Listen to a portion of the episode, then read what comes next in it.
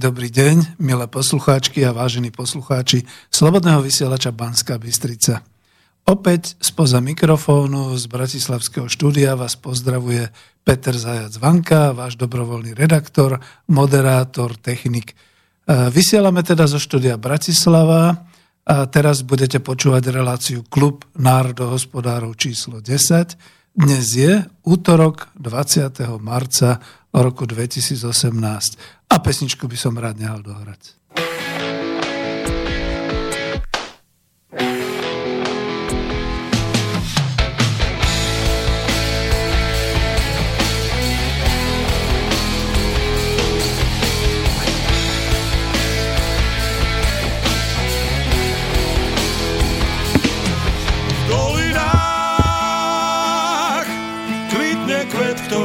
lásku nám dáva, jeho jas tmavom ráne vždy svieti, ako brieždenie. V dolinách lesný med vonia viac ako tráva, na svahoch túlia sa ovčie stáda, v domoch piesen znie. V dolinách človek sám svoju prírodu chráni, každý strom, každá lúka na stráni je náš zácný liek. V dolinách ľudia nemajú zamknuté brány, majú tam srdcia čisté a blúdne. Ako prúdy riek.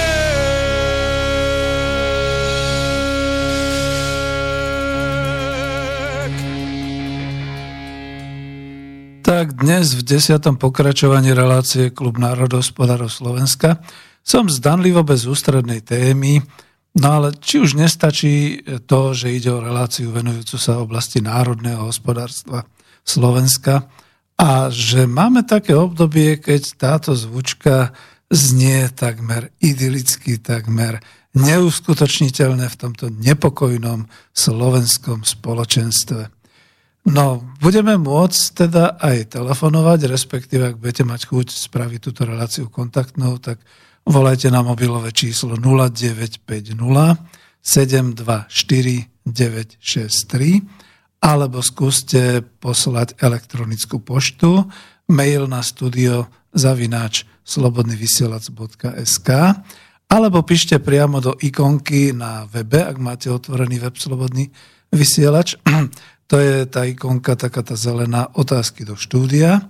A len mi prosím, tak ako vždy poprosím, dajte na rozvedenie témy nejaký čas a potom v podstate povedzme tú prvú polhodinu, aby bolo o čom hovoriť. Ja som mal dnes privítať v relácii hostia, pána profesora ekonomie inžiniera Jaroslava Husára. Nakoniec ale nemohol prísť kolízia termínov, ktoré sme si neuvedomili, Takže dnes budem naozaj reláciu sprevádzať, moderovať si ju sám a aj pod svojou redakčnou zodpovednosťou. No čo ešte tak na začiatok povedať, možno by som mal vyhlásiť takú súťaž, ako to bola nedávno vyhlásená vyhlásené tie témy k maturitným skúškam stredoškolákov. No a keď som počul tie témy, tak som zajasal, že znova sme sa vrátili o 40 rokov naspäť, pretože vtedy sa vyhlasovali politické témy. Dnes chudáci, maturanti, študáci znova dostali také témy, že nie je nám to jedno a podobné záležitosti, ale sme tu na klube národospodárov, tak ja by som vyhlásil, povedzme, e, takéto témy. Ako vidíte svoju vlast, Slovenskú republiku, o 10 rokov? Opakujem otázku pre maturantov. Ako vidíte svoju vlast, Slovenskú republiku, o 10 rokov? Ten, ktorý zavolá, ten, ktorý, povedzme, spracuje takúto tému do nejakých 5-10 vied, alebo položí túto otázku mne, tak samozrejme má nárok vyhrať. Ale čo už vyhrá? Hm. Vyhrá možno peknú ideu do budúcnosti, predstavu, o ktorej sa môžeme baviť. Malo by to byť viacero tém, že vyhlásených, ale ja som si naozaj dnes e, príliš veľa tých tém nevyberal, pretože my sa s pánom profesorom Husárom vždy doplňame. Sme takí starešinovia, on má 82 rokov, ja už som mal 62 rokov.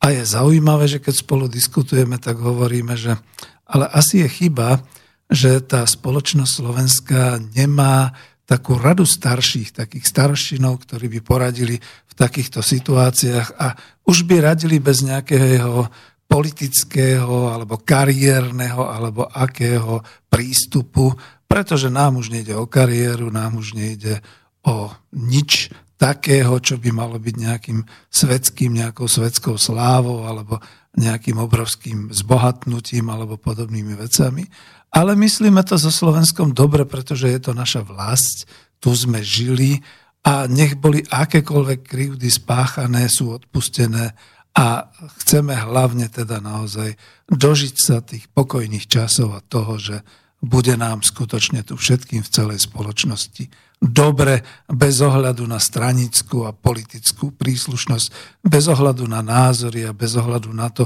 ku ktorej triede Áno, ku ktorej triede, pretože žijeme v reálnom kapitalizme, ku ktorej triede vlastne patríme, či ku zamestnancom, či ku vlastníkom, alebo či ku, povedzme, občanom, občanom bez sociálneho zázemia a tak ďalej a tak ďalej.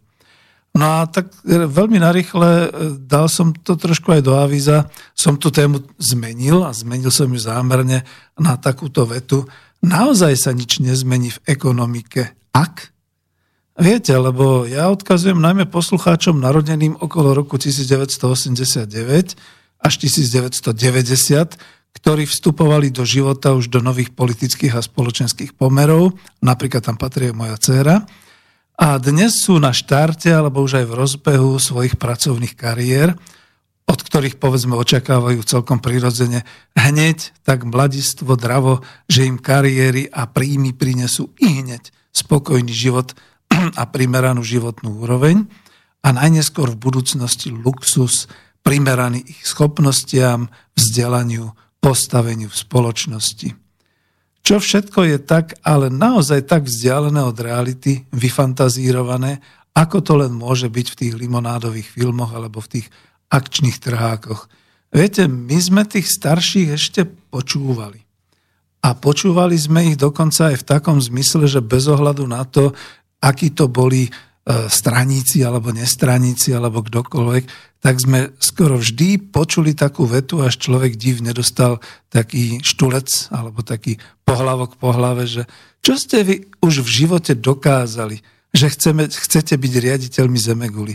Čo ste už takého vykonali, že nás súdite a posudzujete a že chcete, aby sme odišli, lebo vám zavadziame a tak ďalej.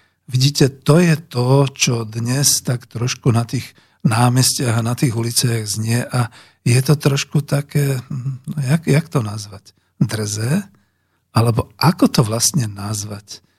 Lebo naozaj, veď aj my sme prežili tie situácie, teraz tu v takejto situácii, keď k tomu sa nebudem vraciať, lebo to sú také spomienky na socializmus, ale bol rok 89, bol rok 68, naši otcovia zažili rok 48 a vždy to bolo také, no, dramatické, tak by sme to mali nazvať. A dnes je to znova dramatické, ale je to iné. Ale paradoxne je to pritom stále rovnaké. Skúste počúvať v čom. No ale aby sme e, zase až tak nefantazírovali, dáme si nejakú upokojujúcu pesničku a pôjdeme ďalej.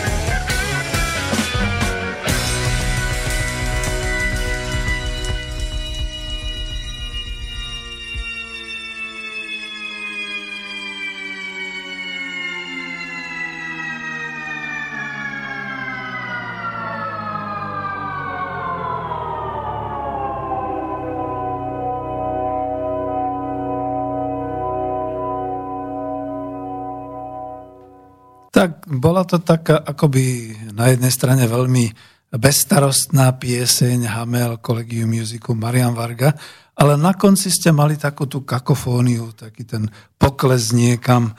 A to je práve to, čo ma znepokojuje. Lebo kto by si bol pomyslel možno pred rokom alebo pred dvoma, ako taký ten nezávislý pozorovateľ samozrejme, nie ten, čo je tu na Slovensku, že Slovensko, taká úspešná krajina, taký úspech tej krajiny bude v marci roku 2018 také rozbúrené, bude tu politická kríza a padne vláda a všetky takéto veci. A pritom všetci, všetci ekonomovia, analytici hovoria, Slovensko je na tom dobré, však je to tiger Európy, rast 3,4% hrubého domáceho produktu. Ve to má málo kto. No ale tak čo sa teda vlastne udialo? No udialo sa to, že my tu jazdia nejaké regiojety, takže sekundu, už ich počuť nebudeme. No a znepokuje mňa, povedzme aj nás, členov Spolku národohospodárov Slovenska, že táto nakopnutá vládna kríza na Slovensku vôbec nie o ekonomike, ako by sme boli očakávali, o hospodárstve, o tom, ako ďalej, kam sa uberáme, preto tá maturitná otázka, ktorú ste tam mali, A že do krízy vstúpili také zástupné témy.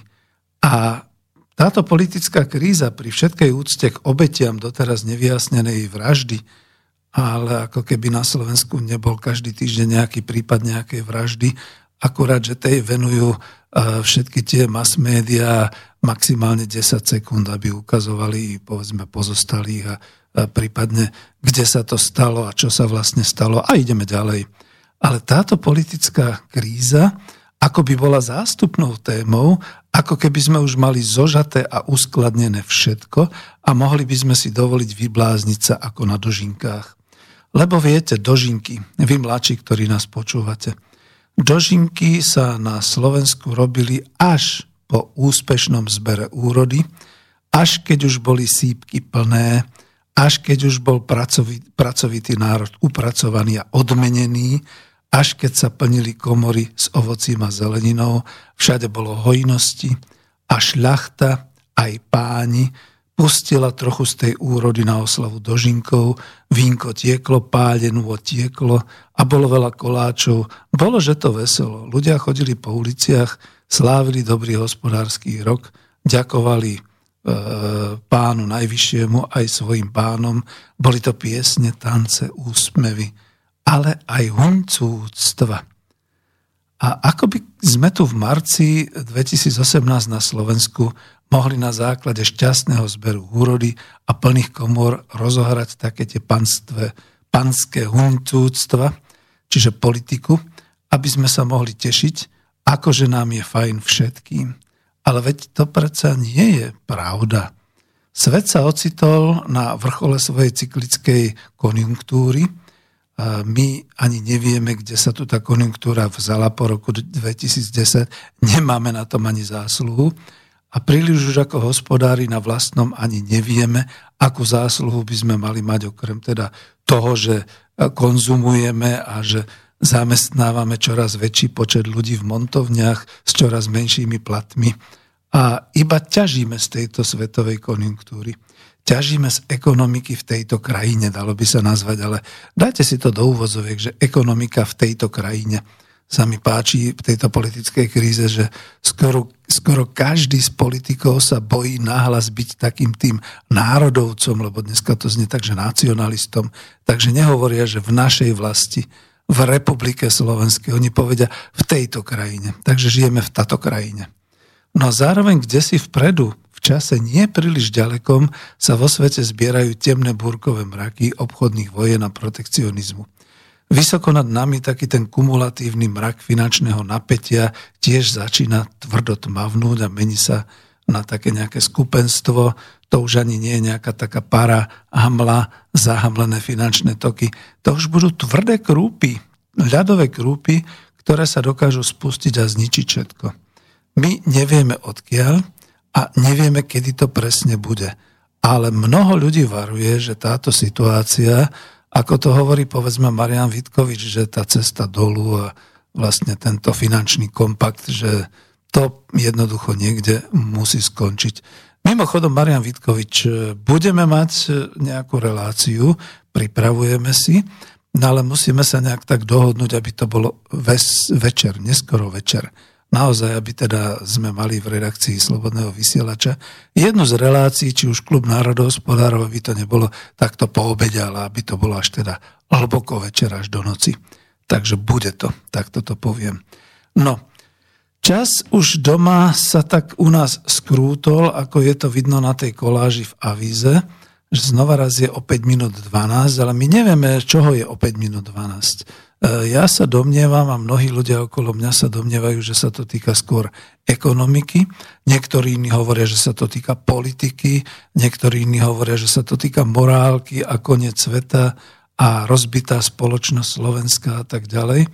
Ale tie časové ručičky, tak ako to máte na tom avize, sú také nejaké pokrivené v tom časopriestore, pretože niektorí hovoria, že sme sa vrátili v politickom čase do novembra 1989 a ja chápem mladých, povedzme aj e, detí, ktoré e, sme splodili a vychovali po roku 1990, že oni keď počujú o tom radostnom čase nežnej revolúcie, že oni to chcú zažiť znova Ako naozaj, lebo však kde majú mať nejaké skupinové radosti, sú odchovaní povedzme naozaj nejakými tými víťazstvami majstrovstiev, sú odchovaní nejakými technopártami, ale to je všetko. Nič iné sa im neposkytuje. A nič iné im neposkytujú ani tie iné politické síly, povedzme tie lavicové, ktoré by vyšli do ulic kvôli vyšším zdám, kvôli vykoristovaniu a tak ďalej, pretože to okamžite ten politický mainstream a teda tie hlavné prúdy mass médií odsúdia, že to je niečo extrémistické, to je niečo teroristické, to je niečo nacionalistické. To nie, no, no, no, to sa nesmie. No tak potom sa buria tak, ako vedia. No. A samozrejme, ja to, nie je to cynické, ja to skutočne hovorím s plnou vážnosťou. Otriaslo to každého. Ale týždeň predtým mnou otriasol prípad zavraždenej mladej devčiny, ktorú nejaký hajzel znásilnil a zabil. Dva týždne predtým mnou otriasla vražda nejakej babky, ktorej sa niekto dostal do domu a obral ju tuším o 50 alebo o koľko eur. Mesiac predtým mňou otriasla nejaká vražda, ktorá sa stala, keďže sa manžel s manželkou pohádali a skončilo to tragicky každý mesiac nami otrasie niečo takého. A my už ani, my sme už tak otrli, že stačí, že to prejde mass médiami, ukáže sa nejaká fotografia e, v kriminovinách, niekde v nejakých týchto masmediálnych tomu venujú povedzme, keď minútu, tak je toho veľmi veľa. Medzi tým sú samozrejme nejaké masové tragédie, nielen vykolajenia vlakov a všeličoho iného, pád lietadla a podobne, ale povedzme aj teroristické útoky a tak ďalej. A my sme už tak otrnuli.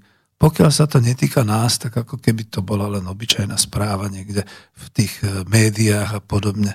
No a teraz, že sa to dotklo, že to tak ako pretieklo a podobne, no ja pri tom všetkom a pri tej všetkej úcte ešte by som doplnil.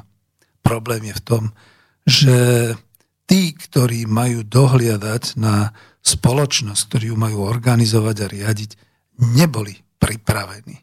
To je zaujímavé. Ja som dosť veľký uh, sledovateľ všetkých tých krimiseriálov a vždy viem, že uh, musí byť policia, musia byť všetky orgány činné v trestnom konaní pripravené aj na mimoriadne situácie.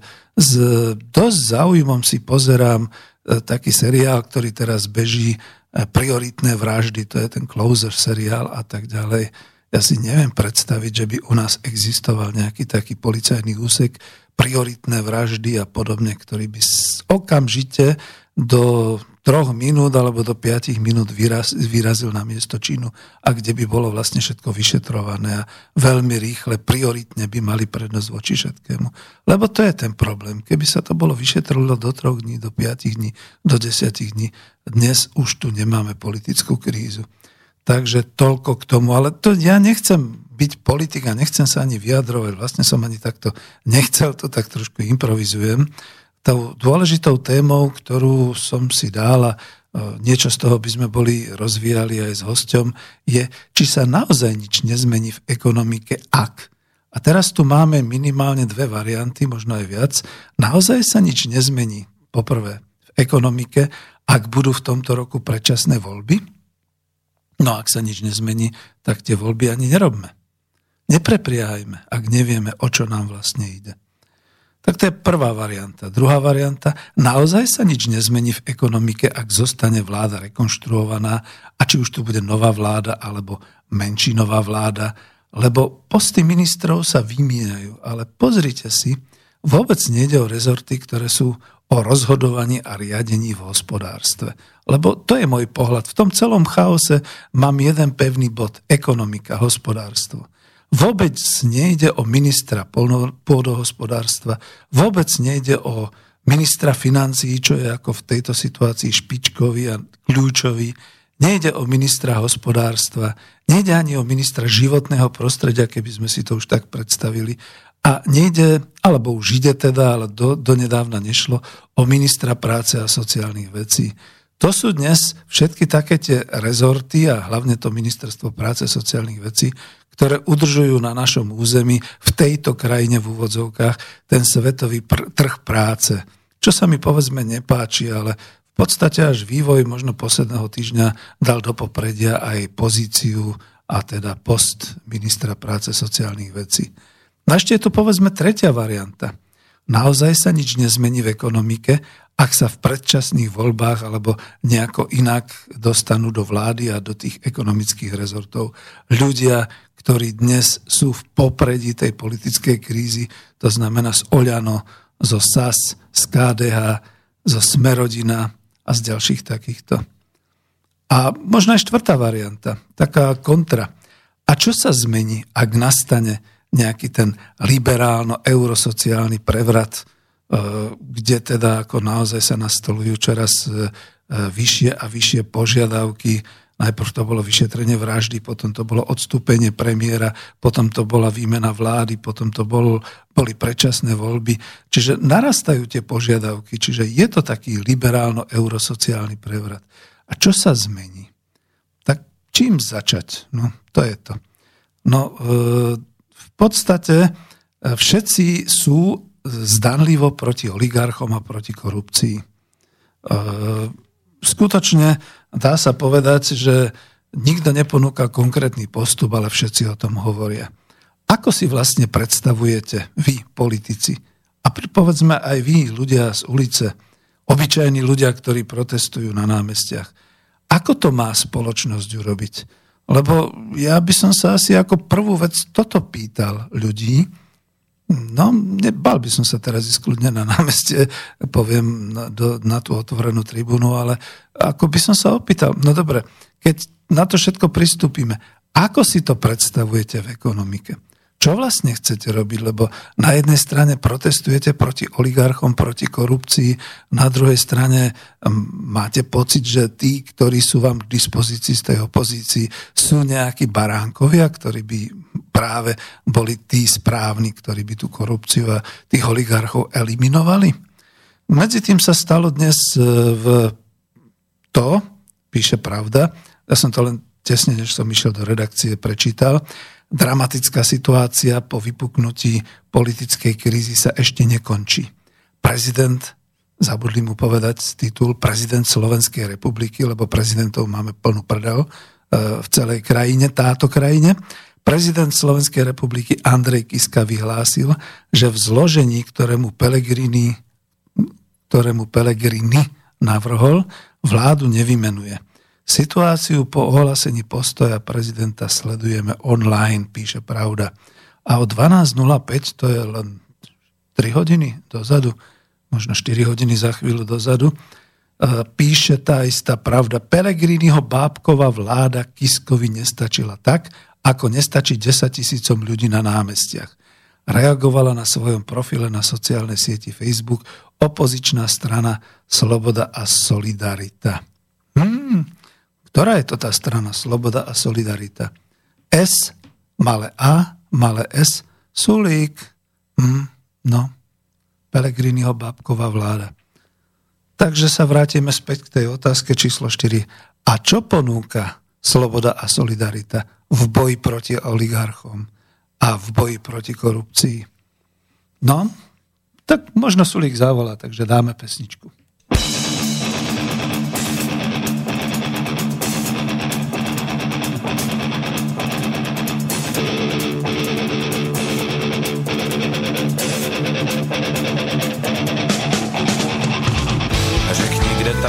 Jsou, pane, kdy už vyjedou, otče, proč tak dlouho spí, jezdci blaničtí, Matko, popros, už je čas, už se jede na doraz, prosím Bože o zázrak, než nám fakt ujede vlak. Není lid a není král, jenž by zemi zachoval, a tak Čechy v sekáči skoupí boháči. V čem tkví peklo, v čem tkví ráj, kde je náš posvátný háj,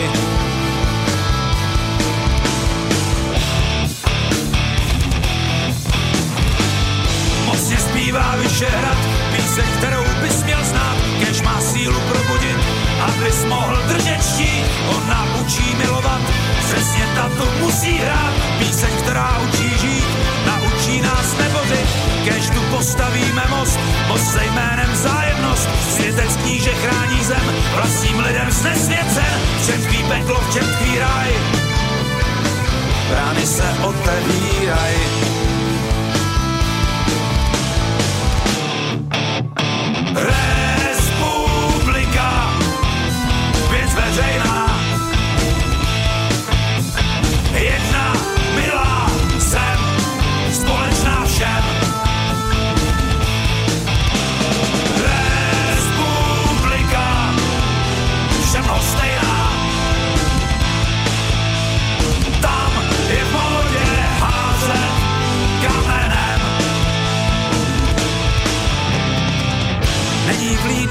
Tvář, sebestředný otrokář, nehledíme na nebe, staráme se o sebe, zubožená příroda, lacino to neprodá, ať se zase šikne Bůh, v nouzi věru věrný druh, jak nás ještě odrbat, vymýšlí náš hodný stát, není nutno však se bát, už nebude z čeho brát, v čem tvý peklo, v čem tvý ráj, lidi tu zapomínají.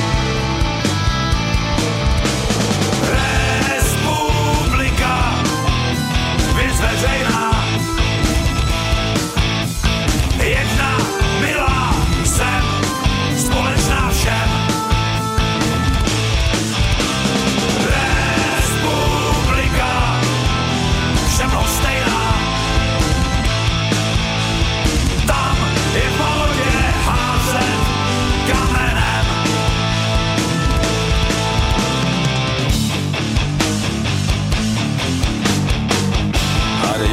skále spí, rytíři blaničtí, který hoře lože maj.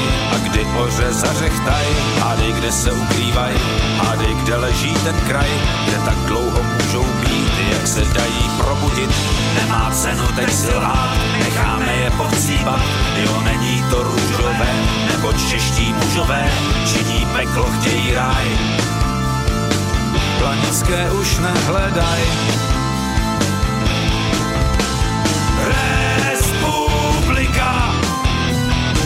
veřejná. Jedna milá zem, společná všem.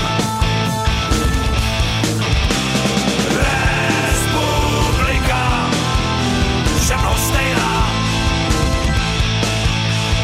Tam je v modě házet kamenem. Řekni, kde tak dlouho jsou, pane, kdy už vyjedou, otče, proč tak dlouho spí, jezdci blaničtí, matko, popros, už je čas.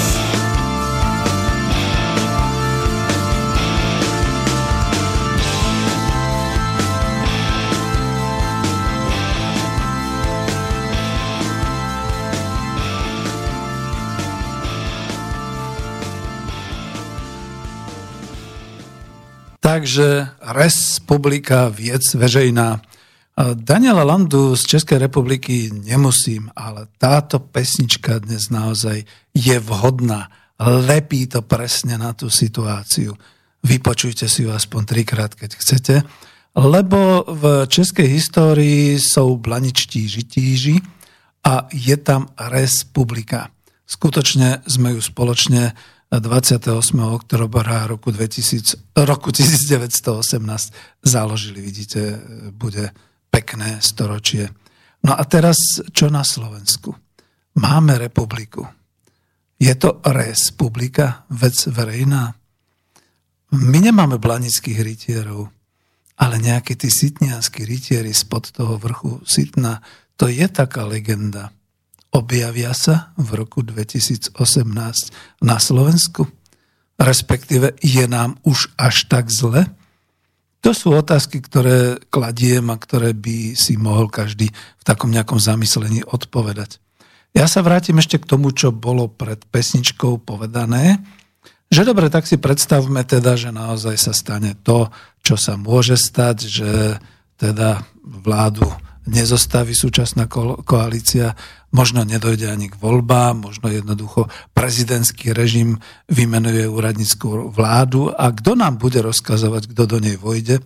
Takže bude to taká sranda, že keď sa v tej vláde ocitnú tí, ktorí skutočne ju najviac chcú povaliť. Takže je tam taká otázka. A potom, ako naplníte štátny rozpočet na rok 2019? Lebo na rok 2018 tam je to v pohode, že? To už sme zožali, to už teraz môžeme tancovať na uliciach, teraz môžeme protestovať, teraz to všetko beží, fičí v určitom ekonomickom, organizačnom systéme a v nejakých schémach. A nemôže nik povedať, že to nefunguje nejak, akože, akože by to nefungovalo, tak by som povedal. No a teraz nie je to sranda, ak sa podľahne tlaku liberálov typu Sulík, Sloboda a Solidarita, Kolár, Sme rodina, Matovič, eh, Oľano. A ak sa pridá ešte nejaká iná pravica z tých mimo parlamentných straničiek. A ne, ne, nevieme si predstaviť, že súčasný štátny rozpočet bude vyzerať oproti tomu novému, ktorý bude v roku 2019, ako bohatý striko z Ameriky. A zase sa začneme zakrývať iba takou perinou, na akú máme, ako nám hovoria liberáli vždy a pravičiari. A v boji proti korupcii vymažeme mnoho projektov, o ktoré stráti zahraničný investor aj náš lokálny, úplatkami operujúci podnikateľský živel záujem, lebo je to tak, ja to s plnou svojou vážnosťou a serióznosťou hovorím, korupčný systém jednoducho nezničíte. Ten boj je síce dôležitý, ale ono je to ako väčší oheň. Nezničíte ho, pretože ten je charakteristický pre systém, ktorý sa volá kapitalizmus a trhová ekonomika. Verte mi, skutočne, ja už som na dôchodku, ale ako obchodník som mal možnosti v minulých desaťročiach sa s tým veľmi často stretnúť. Takže naozaj v tomto by ste mohli veriť starému harcovníkovi. Takže dobre, takže povedzme v boji proti korupcii títo rytieri zasiahnu a ono sa zastavia a vymažú mnohé projekty len preto, pretože korupcia. Zastaví sa verejné investovanie, zastavia sa mnohé už rozrobené projekty v úvodzovkách, lebo korupcia. A teraz čo boj proti oligarchom? V boji proti oligarchom sa rozbehnú kauzy, rozbehnú sa povedzme e, u týchto politických skupín také tie pnutia, pretože sú naši oligarchovia v úvodzovkách, to sú tí dobrí, a sú ich oligarchovia, to sú tí zlí. A teraz budeme vlastne radi, ak si oligarchovia nerozdelia Slovensko podľa svojich teritórií, po vzore ukrajinských oligarchov, lebo viete, čo sa tam stalo? Tam mne nejde o Majdan a o všetky takéto veci a o svetovú situáciu. Mne ide o to, že tí ukrajinskí oligarchovia, ktorí skutočne získali kontrolu nad štátnymi zákazkami a vôbec nad štátom aj politické, ekonomické, aj mocensky, sa potom vlastne snažili rozdeliť a bojovali konkurenčne o tie svoje teritoria a sféry vplyvu. Čiže bude tu nejaký Kolomojský, Porošenko, Pinčuk, Achmetov a nejaký iný? Nebudú mať oni náhodou aj svoje súkromné armády? No a to potom bude obrovský prúšvih. Takže vidíte dva základné a dva kľúčové pojmy. Boj proti korupcii a boj proti oligarchom. E, naďalej však u nás e, budú v rukách kľúčového bankového, priemyselného, investičného, obchodného sektora pôsobiť nadnárodné spoločnosti, to sú tí zahraniční investori, a naďalej budú zo Slovenska vyťahovať zisky a transfery v hodnotách miliard eur ročne.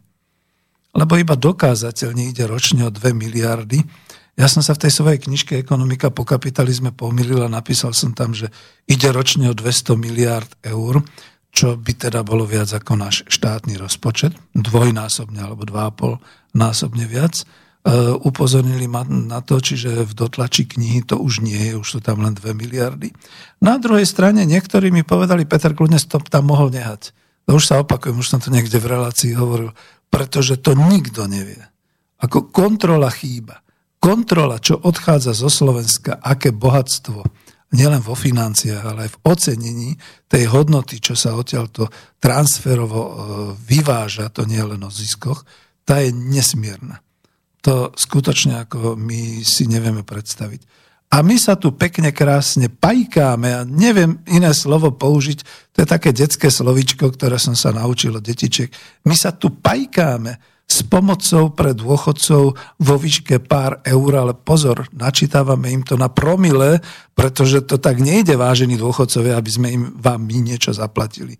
Pajkáme sa tu s pomocou sociálne slabým obyvateľom takisto pár eur až na stotinovú, až na tisícovú čiarku v centoch a pajkáme sa tu samozrejme s tými všetkými verejno prospešnými a verejnými investíciami a financiami od obcí až po kraje, až po štát, pretože na to nemáme vraj. tak nemáme na to, pretože tie financie sú niekde inde. Ja som už v klube e, národohospodárskom, tuším v čísle 7, mal tému majetkový revers. Takmer nik si to nevšimol. Ako sa dá právne a hladko uskutočniť zmena vlastníctva, ktorá je veľmi dôležitá k tomu, aby bolo možné tieto toky peňazí obrátiť, aby bolo možné z týchto tokov, z týchto transferov a z týchto nezdanených ziskov niečo mať. Všetci kričia, že štát nie je efektívny vo výbere daní a peňazí do štátneho rozpočtu. Hm. Tak to je fajn. Ale neviem, či si niekto uvedomuje, že finančne je tá korupcia položkou na strane výdajov, nie na strane príjmu v štáte. On ten štát vydáva, on ten štát nepríjma. Neviem, či si to vôbec ako študenti uvedomujú, tú ekonomickú podstatu korupcie, že to nie je o výdajoch štátu. Že, že, že to je o výdajoch štátu, pardon, že to nie je o príjme do štátu, tak neviem, prečo protestujú voči štátu. Z hľadiska ekonomiky to má takýto dopad. Ak nebude žiadna korupcia, nič samozrejme nevydáme. Lebo nebudeme vydávať náklady. Bude to bežať tak, ako keď by sme naozaj nič nerobili. Ale ak tá korupcia bude, tak to bude zvýšený výdaj zo štátneho rozpočtu, bude investovanie, ktoré je spojené s položkami, ktoré tam, ops, ktoré tam nemusia byť. Nakláňam sa, čiže čítam si, čo, čo som sem dával. Napríklad, e, ja som si tam, sem totiž to dal takýto príklad. Kupujete si byt. A keď si kupujete byt dnes, tak si s ním kupujete aj hypotéku od banky, čiže kupujete si peniaze od banky a banka s vami bude bývať, či sa vám to páči, alebo či nie. V úvodzovkách samozrejme. A zároveň si kúpite aj bezpečnostnú službu a vrátnika v tom vašom honosnom bývaní, pretože naozaj tam taký ten byt je. Kúpite si aj klimatizovaný squash priestor, squash priestor, a keď vy v živote skôr nehráte, každopádne je to spoločný majetok, spoločné spoluvlastníctvo, takže si na ňo budete pekne prispievať a platiť. Keby ste tam mali saunu, platíte za saunu. Keď tam budete mať vnútorný vyhrievaný bazén, budete platiť aj za tú vodu v bazéne, aj za to vyhrievanie, lebo je to spoločný bytový dom. Ale je to rozpočítanie v cene toho bytu, prípadne v, cene nákladov mesačných na bývanie, no vy sa nekašlete a kúpite to. A takisto je to aj s e, touto korupciou, že vlastne korupcia, keď nie je, nie je. Ale keď je, tak samozrejme to má dopad na výdaje celého štátu. A ak nemá štátny rozpočet, e, pán profesor Husár by to nazval, on ma opravil, rozpočet vlády je to. Ten jednoročný rozpočet vlády je štátny rozpočet. Ak nemá vysoký príjem, tak z čoho bude hradiť tieto vysoké výdaje pre korupčné postupy? Hm? Lebo ročne si vlastníci hospodárskych organizácií zozbierajú na ziskoch viac ako tie 2 miliardy eur, ako som hovoril, ale my nemáme finančný nástroj na zdanenie dividend nadnárodných korporácií. Teraz sa už niečo deje v rámci Európskej únie, ale ja predpokladám, kým to prebehne všetkými komisiami a všetkými politickými očisťovaniami a všetkým podobným, ujde mnoho vody. Mnoho vody pretečie aj v Ríne, aj v Dunaji, aj vo všetkých európskych riekach, kým sa naozaj niečo príjme. A nie je ani zdanenie výnosov hospodárskych a právnych subjektov. Takže to je to. Na jednej strane nás trápi rozpočet vlády, na druhej podnikatelia plačú, že musia odovzdávať štátu veľa na odvodoch, na daniach, na poplatok. A to je pekný paradox, ktorému teda nerozumie žiadny hospodár, ktorý navštívil škandinávske krajiny alebo Dánsko, kde to funguje. Sú tam vysoké percentá zdanenia hospodárskej činnosti, zisku, príjmov a pritom majú vo vládnom rozpočte dosť financií na všetko, čo u nás odumiera a vôbec nik si nemyslí, že sa tam žije zlé, alebo že tam jednoducho podnikanie e, nemá zelenú a tak ďalej a tak ďalej. No myslím, že už som vyvolal dosť e, všelijakých otázok, že teda možno mi aj zavoláte, vidím, že telefon zatiaľ nič, takže zopakujem číslo 0950 724 963 alebo teda mail studiozavináč slobodnyvysielac.sk a skúsime ďalšiu pesničku.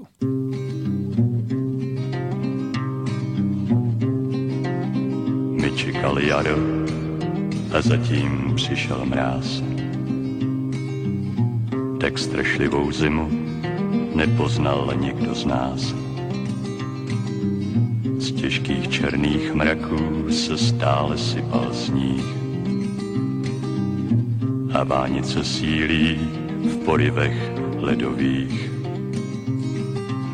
Schýší dřevo mizí a mouka ubývá, do sípek se radi už nikdo nedívá. Z věsokolních lesů nám stála u dveří a hladoví ptáci přilétli za zvěří a stále blíž. Pak jednoho dne večer, to už jsem skoro spal, když vystrašený soused na okno zaklepal. Můj chlapec doma leží, v horečkách vyvádí. Já do města bych zajel, doktor snad poradí. Půjčil jsem mu koně a když sedlo zapínal, dříve než se rozjel, jsem ho ještě varoval. Nejezdi naší zkratkou, je tam velký sráz a v téhleté bouři tam snadno zlámeš vás, tak neriskuj. Na to chmurné ráno dnes nerad vzpomínám. Na tu hroznou chvíli, když kůň se vrátil sám. Trvalo to dlouho, než se vítr utišil. Na sněhové pláně si každý pospíšil. Jeli jsme tou zkratkou až k místu, které znám, kterým bych té noci nejel ani sám. Pak ho někdo spatřil, jak leží pod strázem, krev nám tu v žilách, nad tím obrazem já klobouk sněl.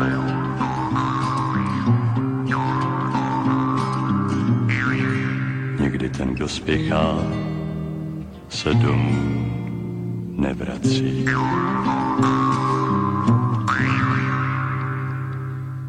Dnes budem dávať také pesničky, možno také až varovné, že čo si sa deje a musíme si dávať pozor. No čo ešte povedať k tej problematike, čo som spomínal aj o tom národnom hospodárstve, aj o tej ekonomike.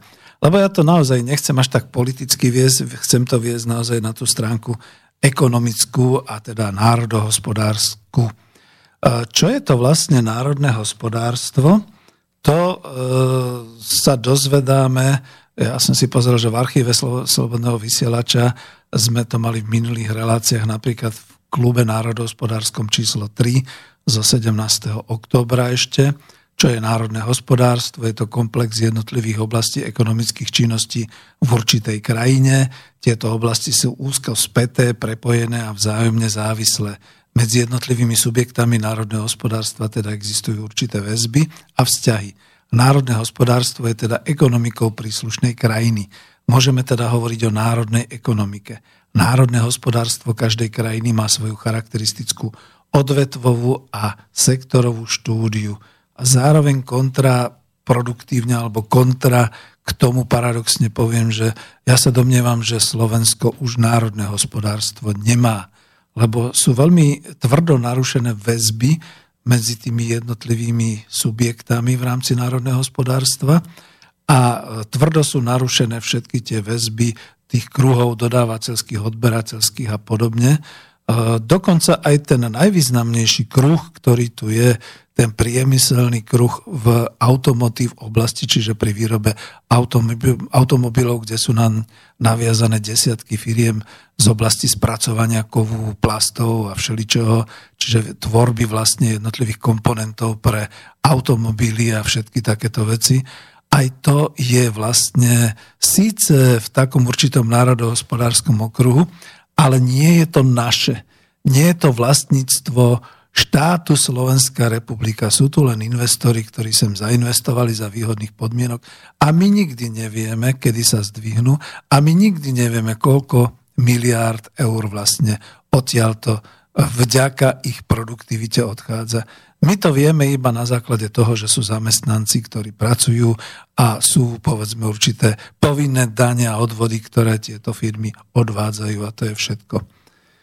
Ja si napríklad dovolím skonštatovať, že vidím situáciu už v súčasnosti na Slovensku odlišne, ako to povedzme konštatujú niektorí ekonomovia. E, ale napríklad pána ekonoma Baláža zo SAUKY, Slovenskej akadémie vied, e, budem citovať, pretože toto vyriedkol niekedy v relácii TA3, že naše hospodárstvo už je len účet.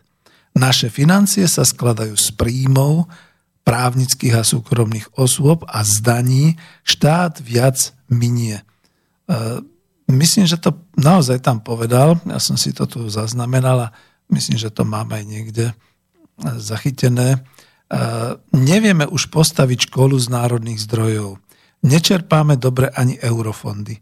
Štát ich spolufinancuje, ak sa ale nečerpá, tak štát dokonca dosiahne v štátnom rozpore úsporu. To je ale niečo, čo? No a ešte teda také tie varovné slova a také tie, eh, aby vás trklo, aby to naozaj nebolo o politike, ale o tom, čo sa vlastne deje.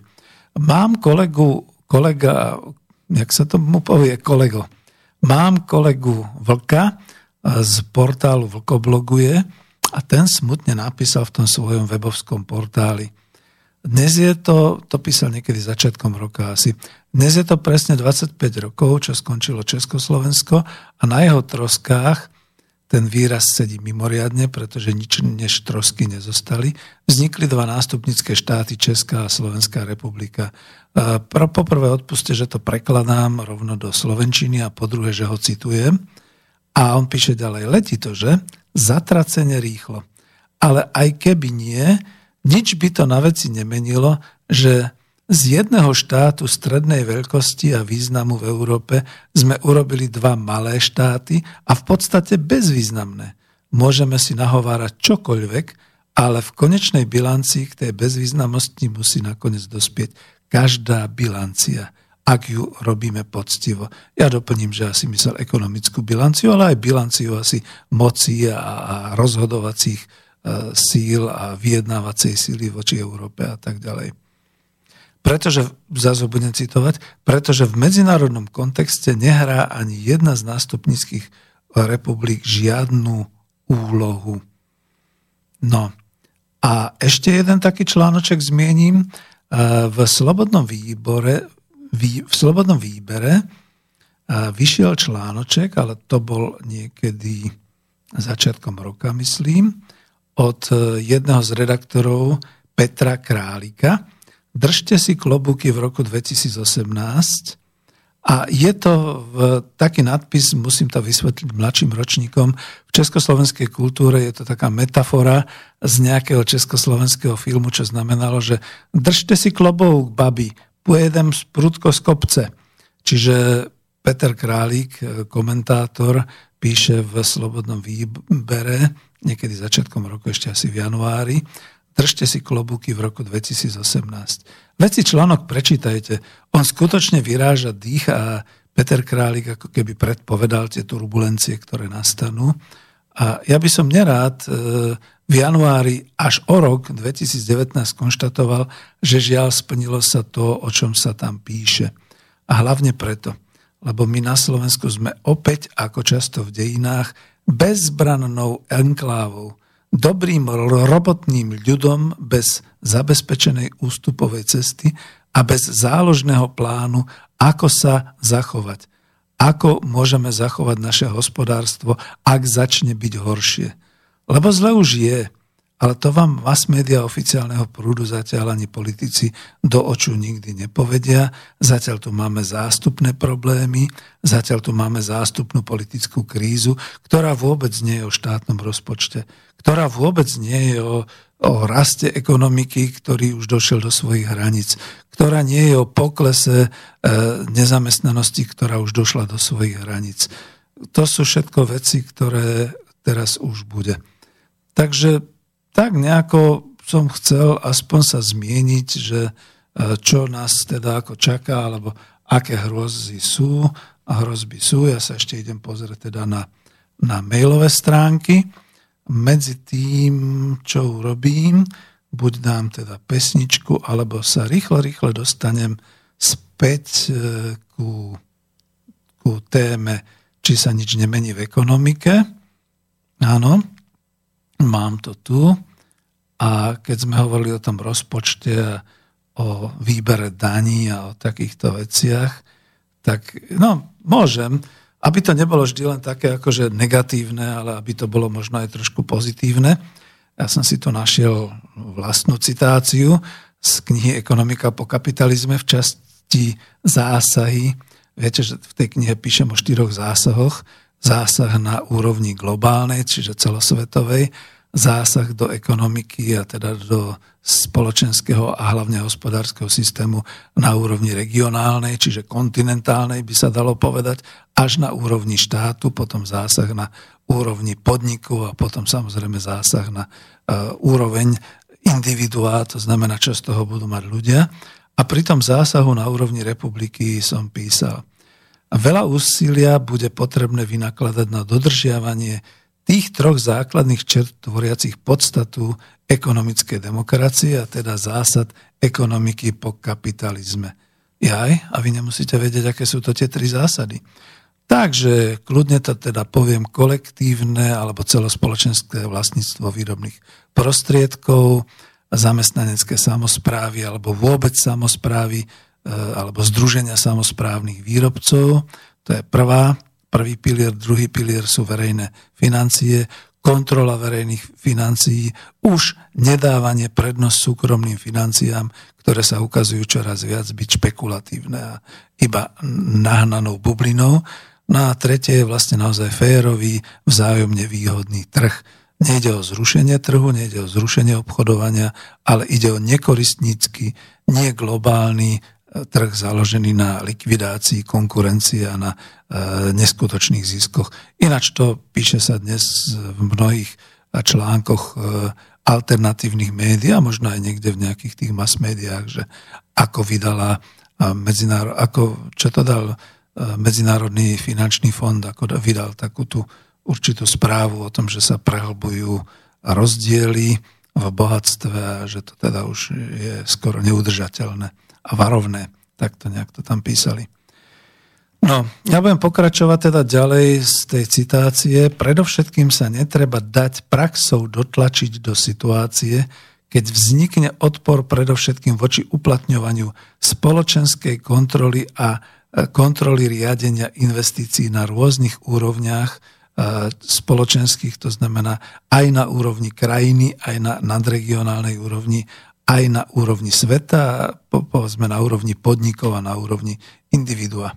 Pretože aj v súčasnosti poznáme nebezpečenstvo z nerovnakého metra pri posudzovaní investičných zámerov, za ktorými sa skrývajú často osobné, skupinové, ba až mocenské záujmy určitých skupín v rôznych krajinách. Vidíte, oponenti, ktorých mám dosť a dosť, väčšinou vyčítajú, čo tá ekonomická demokracia. Tu ste počuli elegantné, zoštelované princípy, ktoré keď do seba zapadajú a rozbehnú sa, roztočia a budú fungovať, tak samozrejme budú pôsobiť no ako karburátor, ako proste motor, ktorý sa bude otáčať a bude, sa, bude teda tú ekonomiku a ten svet niekam vpred pohybovať. A že tam budú na začiatku takéto určité veci, dokonca aj pri posudzovaní investičných zámerov, a že sa tam budú skrývať určité osobné skupinové a mocenské záujmy. Tam by som bol rád, keby všetci naši študenti a všetka tá opozícia potom pozerala na prsty pri tej kontrole týchto verejných investícií a pri tom riadení investícií. Tam budú veľmi užitoční, tam budú veľmi potrební. Teraz je otázka, či im to dovolujú tí súkromní investori, ktorí sú dnes pri moci a pri koritách. Takže takto to je. Takisto bude nutné spracovať dobre kontrolovateľný systém distribúcie finančných prostriedkov v krajine, a to je ďalší zo zásahov, ktorý bude potrebné neustále korigovať, aby neskostnateľ do byrokratického pridelovania a plánovania, mimochodom to sa stalo eurofondom, že? A predtým sa to stalo za socialistickej byrokracie, žiaľ Bohu práve tej vedúcej strane, že natoľko mala zbyrokratizovaný systém ekonomického rozhodovania, že už niekde v 80. rokoch neboli v súlade s tými potrebami, ktoré to hospodárstvo národné vykazovalo. No a to už bude teda, aby ten systém neskostnateľ do byrokratického pridelovania a plánovania, alebo aby nebol zneužívaný na korupciu.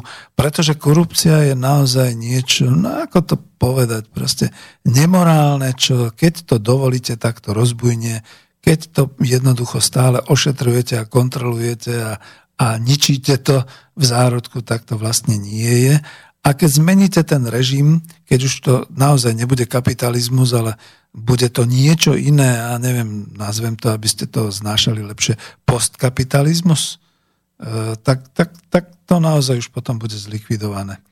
No a pôjde o uprednostnenie hospodárskeho a celospoločenského rozvoja pred iba čisto ekonomickým rastom. Toto si to musíme naozaj tak povedať, pretože to vyzerá tak, ako by bolo pre slovenské hospodárstvo aj spoločnosť oveľa prínosnejšie, ak by sa vláda organizačne zaoberala viac ekonomickým rozvojom, teda hospodárením na vlastnom a umožnením rozvoja nových výrobných hospodárskych kapacít v domácej výrobe, než iba finančným rastom, teda rastom hrubého domáceho produktu, ktorý je dnes už všetci vieme tvorený ziskom a cel, celou tou produkciou iba evidovanou, napríklad pri automotív, a tie zisky a vlastne tie rôzne prevody, transfery odchádzajú do zahraničia bez toho, aby sa to uchovali. A vysokou konzumnou spotrebou tzv. tých domácností, je to názov síce ekonomicky, makroekonomicky v rámci HDP, je to taký ten agregovaný, agregovaná veličina, ale pod tou spotrebou domácnosti sa dejú všetky maloobchodné obraty, všetky služby, všetky takéto veci, takže takto to je. No a argumentačným zásobníkom proti takto nastavenému modelu ekonomiky po kapitalizme pravdepodobne bude u všetkých oponentov doteraz uprednostňovaná premisa o tej jedinej možnej spravodlivej alokácii finančných prostriedkov na základe produktivity a dopytu voľného trhu. Preto budeme musieť skutočne ľudí o tom vzdelávať a vysvetľovať im. Ja som to v tej knihe nazval ešte stále citujem z knihy Nové paradigmy o produktivite. Ale tu sa dá naozaj povedať, že o tom, kam nás doviedol tzv. slobodný trh pri alokácii investičných finančných prostriedkov, sa dnes už na Slovensku môžeme rukolapne presvedčiť.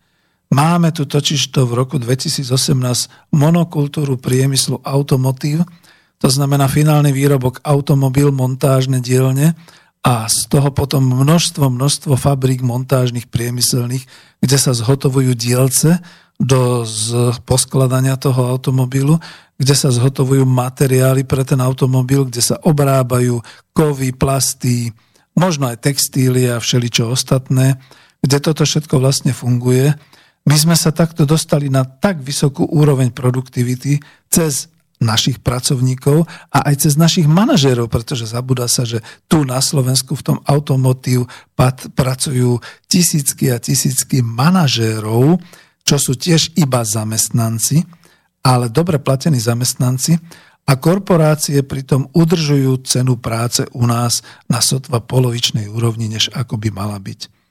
No a tak prestal medzi ľudom pospolitým až taký záujem o zamestnanie v celej tejto monokultúre automotív a všetci títo naši zamestnávateľia, celá tá asociácia zamestnaneckých združenia zväzov a všetky tieto korporácie začínajú lobovať za dovoz lacnejšej, aj keď ešte stále možno kvalifikovanej pracovnej síly, sem na naše územie, do našich fabrik tu na Slovensku. A pritom Slovensko má ešte svoje národné hranice, národný ekonomický finančný systém ale bude jasné, že do 5 rokov títo pracovníci budú všetok svoj príjem odvádzať do svojich krajín, odkiaľ pochádzajú, pretože takto to robia aj Turci v Nemecku, takto to robia aj mnohí a mnohí migranti a nakoniec to takto robia aj naši e, emigranti vonku vo svete, ktorí posielajú domov aspoň svojim rodičom nejaké peniažky a podobne. A my tu dostaneme ešte menej, ešte a ešte oveľa menej do ekonomiky ako dnes v tejto chvíli, keď máme dosť e, nízke mzdy oproti tej produkcii a oproti tej produktivite, e, než e, to je. A tu sa vynára otázka, či to nie je vlastne dobre. To bude taký záver, že ma zas, nepoviem, že zastrelíte, ale nebudete ma mať radi, že vlastne je dobre, že vláda padla lebo to vyzeralo naozaj tak, že možno ten lobbying asociácie zamestnávateľských zväzov by bol úspešný. Ja sám kľudne teraz poviem, že na ministerstve práce sociálnych vecí sa veľmi často nachádzajú predstavitelia asociácie a lobujú tam. Čiže je možné, že tie, títo zamestnávateľia vyhrajú a dosiahnu zrušenie bariér v dovoze lacnej pracovnej síly vo veľmi krátkom, boli by dosiahli vo veľmi krátkom čase. Vidíte teraz jedna taká kontrolná otázka pre zostavovateľov novej vlády alebo pre tých, ktorí budú kandidovať v predčasných voľbách. Ako to myslíte? So mzdovým nárastom na Slovensku. Tiež ste presvedčení, že naši pracovníci by mohli mať kľudne raz tak veľký plat, ako majú momentálne, čiže na čo nejakých tých 500-600 eur v hrubom. Dokonca ani tých 1200 v hrubom by nemalo stačiť. Možno by to malo byť 2000, 2400 v hrubom. Pri operátorských a robotnických profesiách, to už nehovorím pri manažérských a podobných. Takže takto to momentálne je. Dlho hovorím, nepozeral som sa ani na maily, idem sa na to pozrieť a dáme ďalšiu pesničku.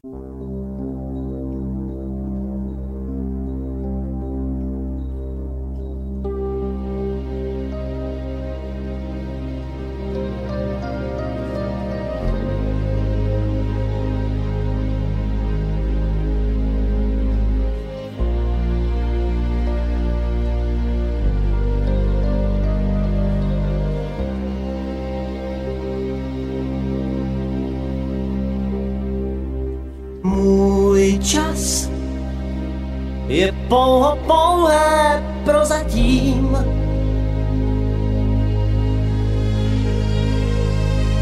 Můj čas může říct, já už neplatím. Rád tak rád bych žil a mám jen zbytek sil a času míň než se mi zdálo před půl hodinou. Příteli, chvátej SOS, ať jsem i zítra, čím jsem dnes. Z pamětí jmen, rány mé, co nejdřív. Příteli, chvátej, píšu zkaz, dej mi, co ztrácím, dej mi čas. Vrať mi víru mou, lásku mou, vlastního spánku můžeš krást, jen času svého dej mi čas, bo časem toužím tentokrát neprohrát. Můj čas, to jsou jen chvilky takové. Můj čas se ocit v tísni časové. Rád bych zůstal živ, Chci dýchat jako dřív a čekám dál, že přece ustrneš se nade mnou. Příteli, chvátej SOS, ať jsem i zítra, čím jsem dnes. Zbav mě tísněme, strasti mé, co nejdřív. Příteli, chvátej, píšu zkaz, dej mi, co ztrácím, dej mi čas Vrať mi víru mou, lásku mou a ten nejvíc. Z vlastního spánku můžeš krást, jen času svého dej mi čas. Společně můžem tentokrát neprohrát.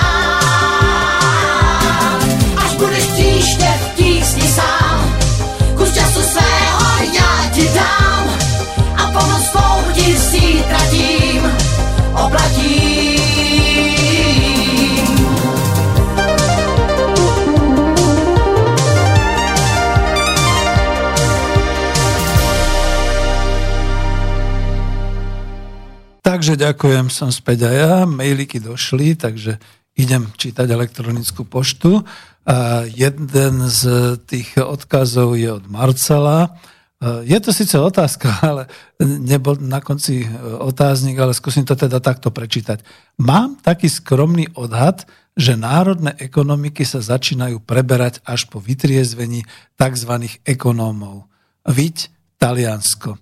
No, tomu teda len poviem, skôr som to bral ako takú poznámku, ale ak by to bola otázka, či sa začínajú e, národné ekonomiky preberať, áno, veď e, o tom je aj tá hroziaca globálna obchodná vojna, pretože už aj Spojené štáty americké zistili, že tie globálne firmy, ktoré sú v tých virtuálnych svetoch a majú všetky tie virtuálne financie a, ako to myslím, že aj pán Stanek hovoril, ale Marian Vitkovič, že to už v podstate je taký nejaký veľmi neznámy vlastník, oni vlastne majú všetky tie svoje kapacity, kde si uložené na lodiach, ktoré sú na otvorenom mori, čiže to už nepatrí žiadnej krajine a tam sa vlastne len spravujú všetky tie aktíva na elektronickej báze a podobne, všetky takéto veci.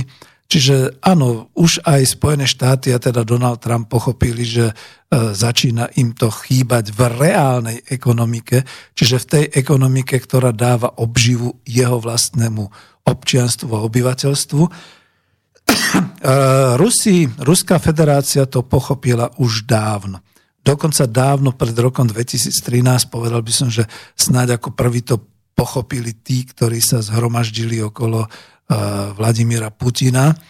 A dnes je tá situácia aj v Rusku taká, že napriek tomu, že sú otvorení voči svetu, svet im embargom znemožnil, to je jedna z tých povedzme, spôsobov vedenia obchodnej vojny mnohé e, rozvojové programy, tak si ich teda, minule som hovoril, importo nagraždenie nie je správne slovo, importo zameščenie, čiže náhradou e, dovozu si zabezpečili rozvoj všetkých tých výrobných kapacít tak, aby dnes uh, už teda boli nezávislí od mnohých svetových trhov a od mnohej tejto globálnej ekonomiky a korporácií to, čo hovoríte, že Taliansko, no Británia, veď to nie je len o tom, že e, vidiečania v Británii sa rozhodli pre odstúpenie z Európskej únie. Veď množstvo, množstvo ekonomických subjektov si uvedomilo, že ak toto pôjde tým spôsobom, že niekde v Bruseli a v Štrásburgu a kde budú akýsi nikým nevolení komisári rozhodovať o, o, o zakr- jak sa tomu hovorí, zakrivenosti uhoriek a o všetkých týchto veciach a hlavne teda o ekonomike, tak to teda ako naozaj hrdý Albion nechcel, takže samozrejme prebehol Brexit. Gréci vzhľadom k tomu, ako boli zadlžení, ako sa to tam žiaľ Bohu utriaslo, dostali ale poriadne po hlave, poriadne do ksichtu, takže v tejto chvíli sa zviechajú. A všetky ostatné krajiny, ja si myslím, že po Taliansku, možno Španielsku a niektorých takých krajinách začnú naozaj tú ekonomickú povedzme ten ekonomický nacionalizmus, dneska to, čo sa to tak v úvodzovkách hovorí, budovať e, Holandiania, Dáni, potom severské krajiny, Francúzi. A my nakoniec zostaneme, že sme znova zostali tu v Strednej Európe v takom tom jadre, e, za to si občas ako ten ex-premier Fico zaslúži poriadne po lopate že teda ako v jadre. Lebo zostaneme ako takou kolóniou práve tu v tých nemecky hovoriacich zónach, ale je tu šanca, aby teda krajiny Vyšegrádskej štvorky, to znamená naozaj Polsko, Maďarsko, Česko a Slovensko, možno aj Rakúsko, s tým niečo urobili. Je tu ešte druhá otázka, musím sa vrátiť, Kúštik. Áno. A tu zas pozdravuje Jano a píše, dobrý deň, naozaj Slovensko už nemá žiadne národné... oh, pardon. Naozaj Slovensko už nemá žiadne národné hospodárstvo. Moja otázka, je vôbec možné v Európskej únii znárodniť národné hospodárstvo? Dočítam. Myslím si, že už sme kolóniou Európskej únie a Západu, kde si robia, čo s nami chcú. Nevidím už žiadnu perspektívu pre Slovensko už pomôže iba vojna a tá, ak by bola, bude katastrofálna. ak sa nad tým zamyslím, že socializmus, aký bol, bol zlatý systém, už nebude taký systém. Pozdravuje Jano. E, no zase to bola skôr taká otázka bez otáznika, ako poznámka, ale ďakujem veľmi pekne. No ako keby som to bol predvídal, za to som dal do toho avíza tú fotografiu na kraji avíza s ľudovitom Štúrom a s jeho slávnym teda výrokom naspäť cesta alebo nazad cesta nemožná, vopred sa ísť musí. Lebo on to myslel aj vzhľadom teda k tej situácii v Meru 8, ale berme to aj dnes. Nazad do toho socializmu, aký sme tu mali do roku 1989, aj keď ja ruku dám do ohňa k tej hospodárskej časti a k tej sociálnej časti, že to bolo veľmi dobre. Dneska môžeme len plakať, že niečo také nemáme, ale v tejto chvíli poviem, že to už je za nami, to už je história a dnes, skutočne dnes e, sa musíme pozerať dopredu.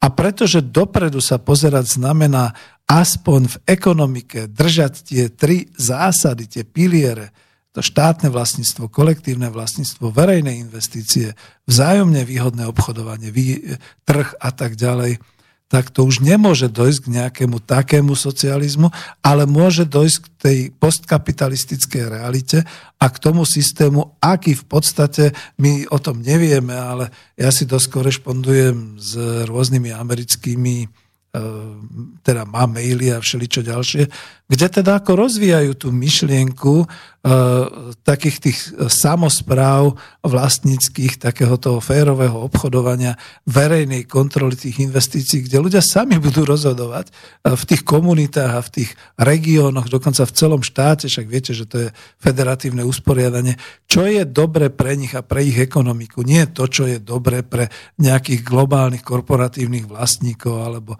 a tak ďalej. Čiže týmto smerom. No a k tomu vlastne sme skutočne v Spolku národohospodárov, za to sme ho aj založili, pretože ja sa vrátim ešte k tomu, čo ste tam tak trošku ako vypísali, že znárodniť národné hospodárstvo nie je potrebné. My sme ešte stále národnou, alebo teda krajinou s národnou ekonomikou v úvodzovkách, to znamená, máme svoje hranice, aj keď tie sú v tejto chvíli dohodou, zmluvou zošengenované, tak by som to povedal, aj keď teda dohodou mocenskou e, nad námi teda vládne alebo má dozor NATO a, a povedzme Europol a všelijaké takéto a hlavne nám teda rozhodujú e, ľudia z Bruselu, či už eurokomisári, o ktorých napríklad sociológ Petr Psak z Prahy písal, že Eh, ono, je to zase taká tá trieda sama o sebe, táto eurobyrokracia, niečo podobné ako bola socialistická byrokracia u nás v Československu. Čiže už je to tak ďaleko. A eh, oproti tomu v podstate naozaj sa dá použiť ten argument, že dobre, ale my ešte stále máme národnú vládu, národný parlament, čiže zákonodárny zbor, ešte stále máme národné hranice, ešte stále máme systém ekonomicky národný, to znamená na, na, na národnej úrovne dane, odvody, všetky tieto záležitosti.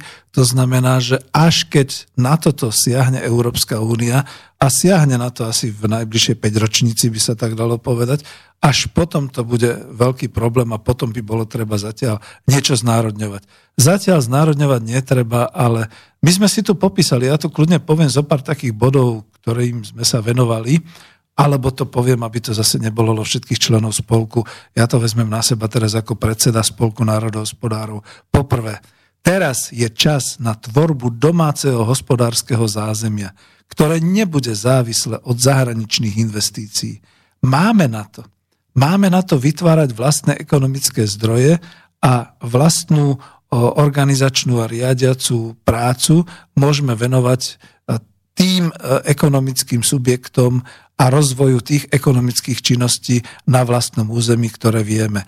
Ja to tu naozaj tak ešte doplním, že stále hovoríme o tom polnohospodárstvo, o tom výroba potravín, o remeselníctve, lesníctve, o všetkých takýchto veciach. E, sú dnes v podstate žiaľ Bohu, moje srdiečko lavičiara trošku ako v tomto narieka, že sú v tom zainteresovaní podnikatelia, podnikateľský subjekt, ktorý častokrát v týchto dekádach už sklamal.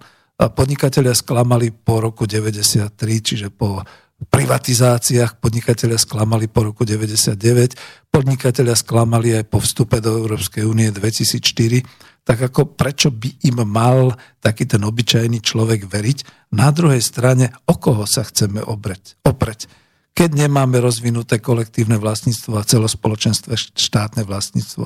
V takom prípade, ak teda vláda, ktorá začne budovať tvoriť tento hospodárske domáce zázemie, umožní a cez zákonodárny e, zbor dá do popredia možnosti vytvárania štátnych podnikov, národných podnikov, keď sa teda podporí celá tá nejaká, namiesto eurofondov to družstevníctvo, zamestnanecké samozprávy a tak ďalej, my nepotrebujeme konkurovať teraz s nejakým vlastným slov autom, e, týmto štyrom automobilkám, ktoré tu budú. My ale môžeme vyrábať potraviny my môžeme začať budiť polnohospodárstvo. A samozrejme, teraz do toho zatnem a poviem to kľudne sám za seba, aby to bolo jasné. Na čo sme potrebovali predávať cudzincom pôdu? Na to, aby sa v roku 2018 v marci detičky burili na námestiach proti nejakej italianskej mafii? Choďte do čerta. Toto sme my nepotrebovali. Stačilo nám naozaj ekonomicky a organizačne podporiť tvorbu našich podnikateľských subjektov, keby to už neboli družstva. A s nejakou zásadou, aby to bol iba našinec, aby tu mohol podnikať na pôde, aby tu mohol vyrábať na pôde. Toto sme mali.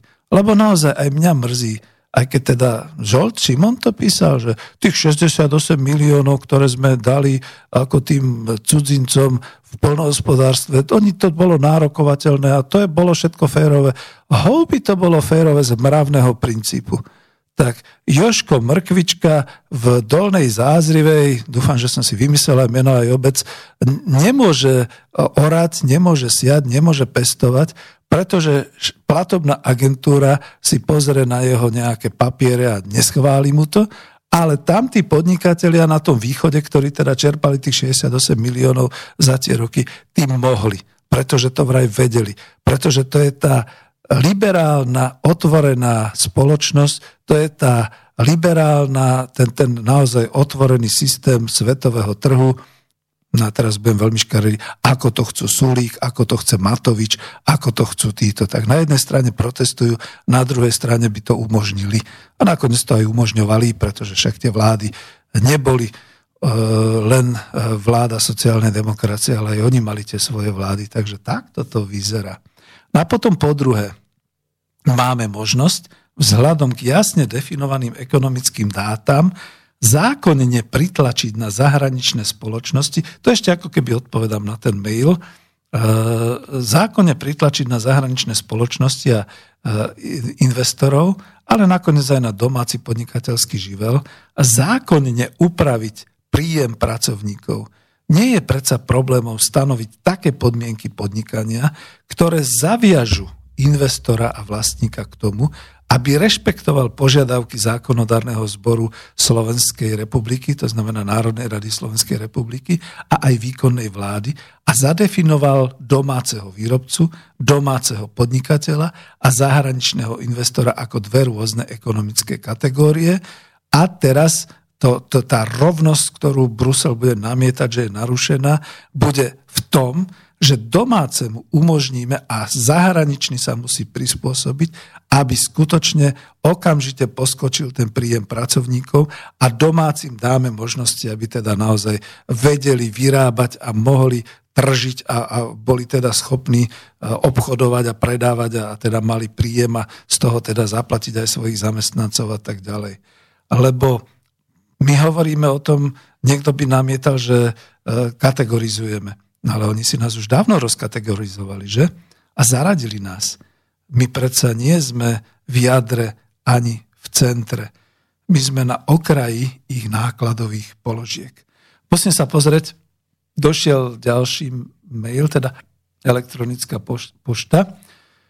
Peter píše, v perspektíve turbulencií pádu dolárového impéria je možné uvažovať o znárodnení padnutých bank a výrobných kapacít? Peter sa pýta, to je otázka skôr na Mariana Vitkoviča, v tomto finančnom svete nie som až tak dobrý, ale uvažujte logicky. Bola by to katastrofa, keby došli tie turbulencie tak ďaleko, že by, vla, že by banky, aj keď sú to pobočky, bank, u nás mali problém s likviditou, keby nebolo možné vyplácať cez bankomaty, keby e, sa odrazu vytratili všetky tie úspory druhého piliera a všetky takéto záležitosti. A v tej chvíli by sme potrebovali takého ministra financií, ktorý elegantne vytvorí zákon, dá ho schváliť a blokne na území Slovenskej republiky všetky prevody, to sa dá urobiť skutočne ako pri výmene peňazí a podobne, povedzme k nejakému termínu a nečakane, ktorý kvôli tomu skutočne zmobilizuje policiu aj nejakú tú chuderú armádu, ktorú ešte máme, k tomu, aby nebolo možné prekročiť hranice národné e, s hotovosťou a tak ďalej. A na druhý deň v podstate tieto finančné inštitúcie ne, nechcem povedať sprivatizuje zo štátni alebo z národní alebo podobne. Jednoducho prevezme nad nimi kontrolu. Lebo povedzme úprimne, má Národná banka Slovenska nejakú kontrolu nad Unicredit bankou, nad takými a onakými bankami, prepašte, že som práve túto banku menoval, ale vôbec nad akoukoľvek bankou, okrem tých férových a vopred dohodnutých e, podmienok, ktoré má v rámci kontroly ako národná inštitúcia kontrolujúca menu euro na našom území. No nemá prakticky žiadnu, keď sa to tak zobere. Takže to je asi tá odpoveď. No ale už teda hovorím dlho, ďakujem veľmi pekne, posielajte ďalšie maily. Kým si to ja tak nejak zorientujem, bude 5 hodín, máme poslednú pol hodinku. Dám ďalšiu takú lirickú pes, pieseň, ale budete vedieť, o čom to je. Dneska už nám žádný nepoví kdo pak ji tam dal. Harmoniku kdo dal do křoví a kdo na ní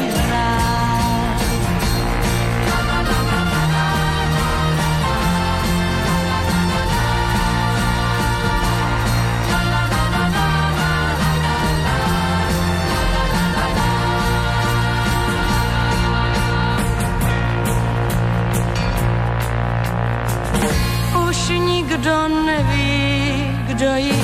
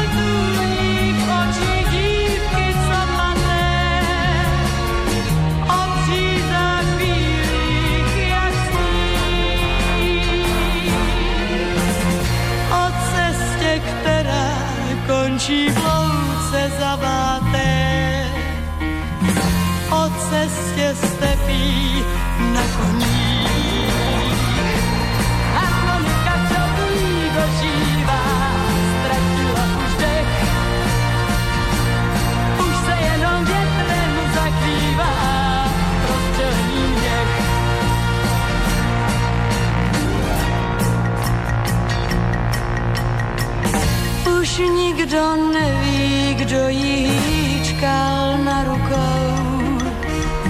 Chlubil se její perletí. Přečtení není ani nápis a zvukou. Kdo pak ví,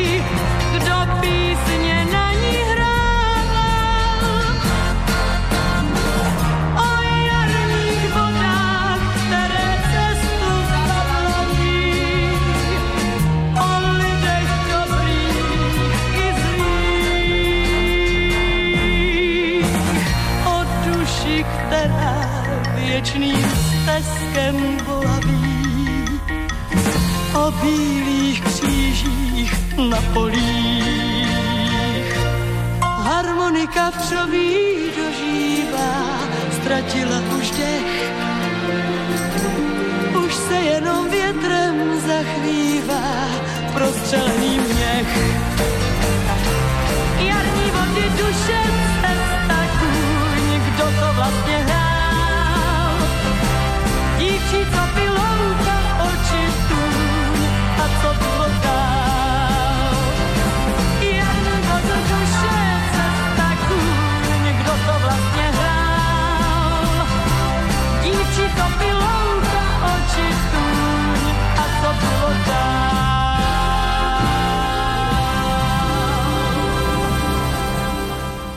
Pozornejšie som si prečítal ten posledný mail a tak radšej ešte naň e, do, poviem, lebo popri tom tam bola otázka, že nielen pri tých dolárových turbulenciách, ak by sa niečo stalo, či je možné nejakým spôsobom znárodniť banky, ktoré tu sú zo zahraničia, ale aj výrobné kapacity.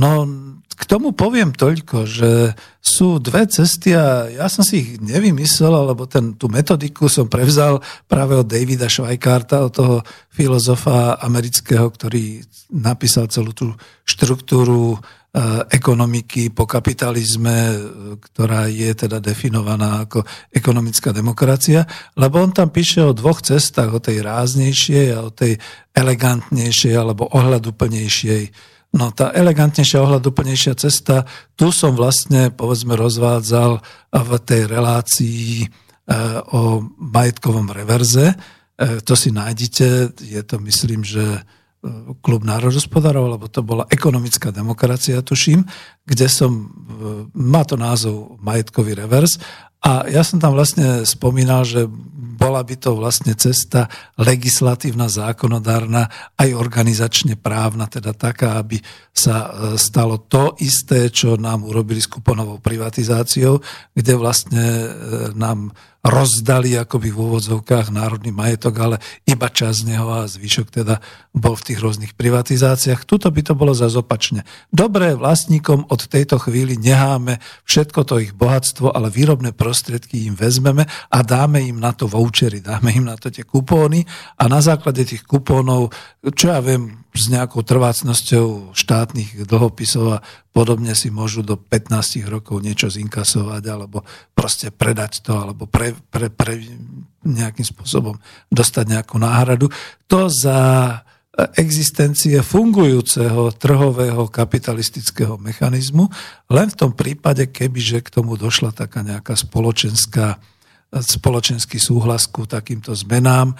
Napríklad e, než by teda oligarchovia mali pocítiť na sebe hnev ľudu a všetky takéto veci, tak by povedzme bolo možné s nimi urobiť takúto dohodu a takto by vlastne odovzdali výrobné kapacity, e, lebo viete, e, teda poviem výrobné kapacity štátu, spoločnosti. Lebo viete, to je totiž to tak, že tu nejde o to, že by to boli nejaké vlastníctva aj keď sú definované občas, že nemecké, alebo francúzske, alebo americké, častokrát je to už len to kolektívne vlastníctvo, teda kolektívne vlastníctvo v úvodzovkách povedané tých, ktorí majú teda všelijaké tie akcie, teda taký ten neznámy finančný kapitál, tie svetové finančné trhy, ako sa tomu veľmi ako lacno hovorí, čiže vlastne korporácie, ktoré to všetko držia. No a teraz akože tá cesta tvrdšia, respektíve tá cesta, ktorá by bola v prípade kolapsu tých dolárových a všetkých takýchto vlastne trhov a celého tohoto systému.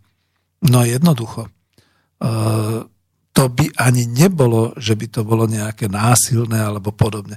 Ale si predstavte, a to je dosť veľká realita, ktorú tu vykreslím, že naozaj dojde k tej obchodnej vojne clá, zvýšenie cieľ.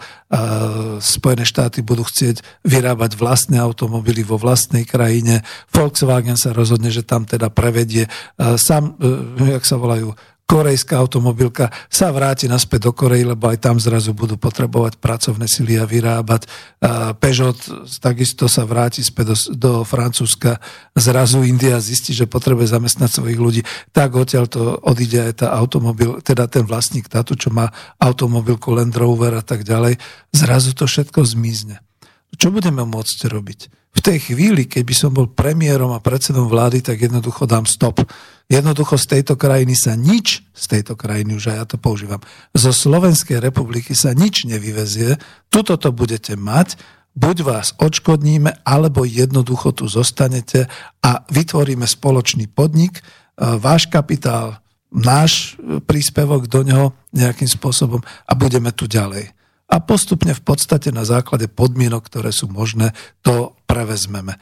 Alebo iná drastická zásada, odchádzajú, pretože zrazu nemajú odbyt, prepušťajú, vo veľkom prepušťajú a tak ďalej. Stop.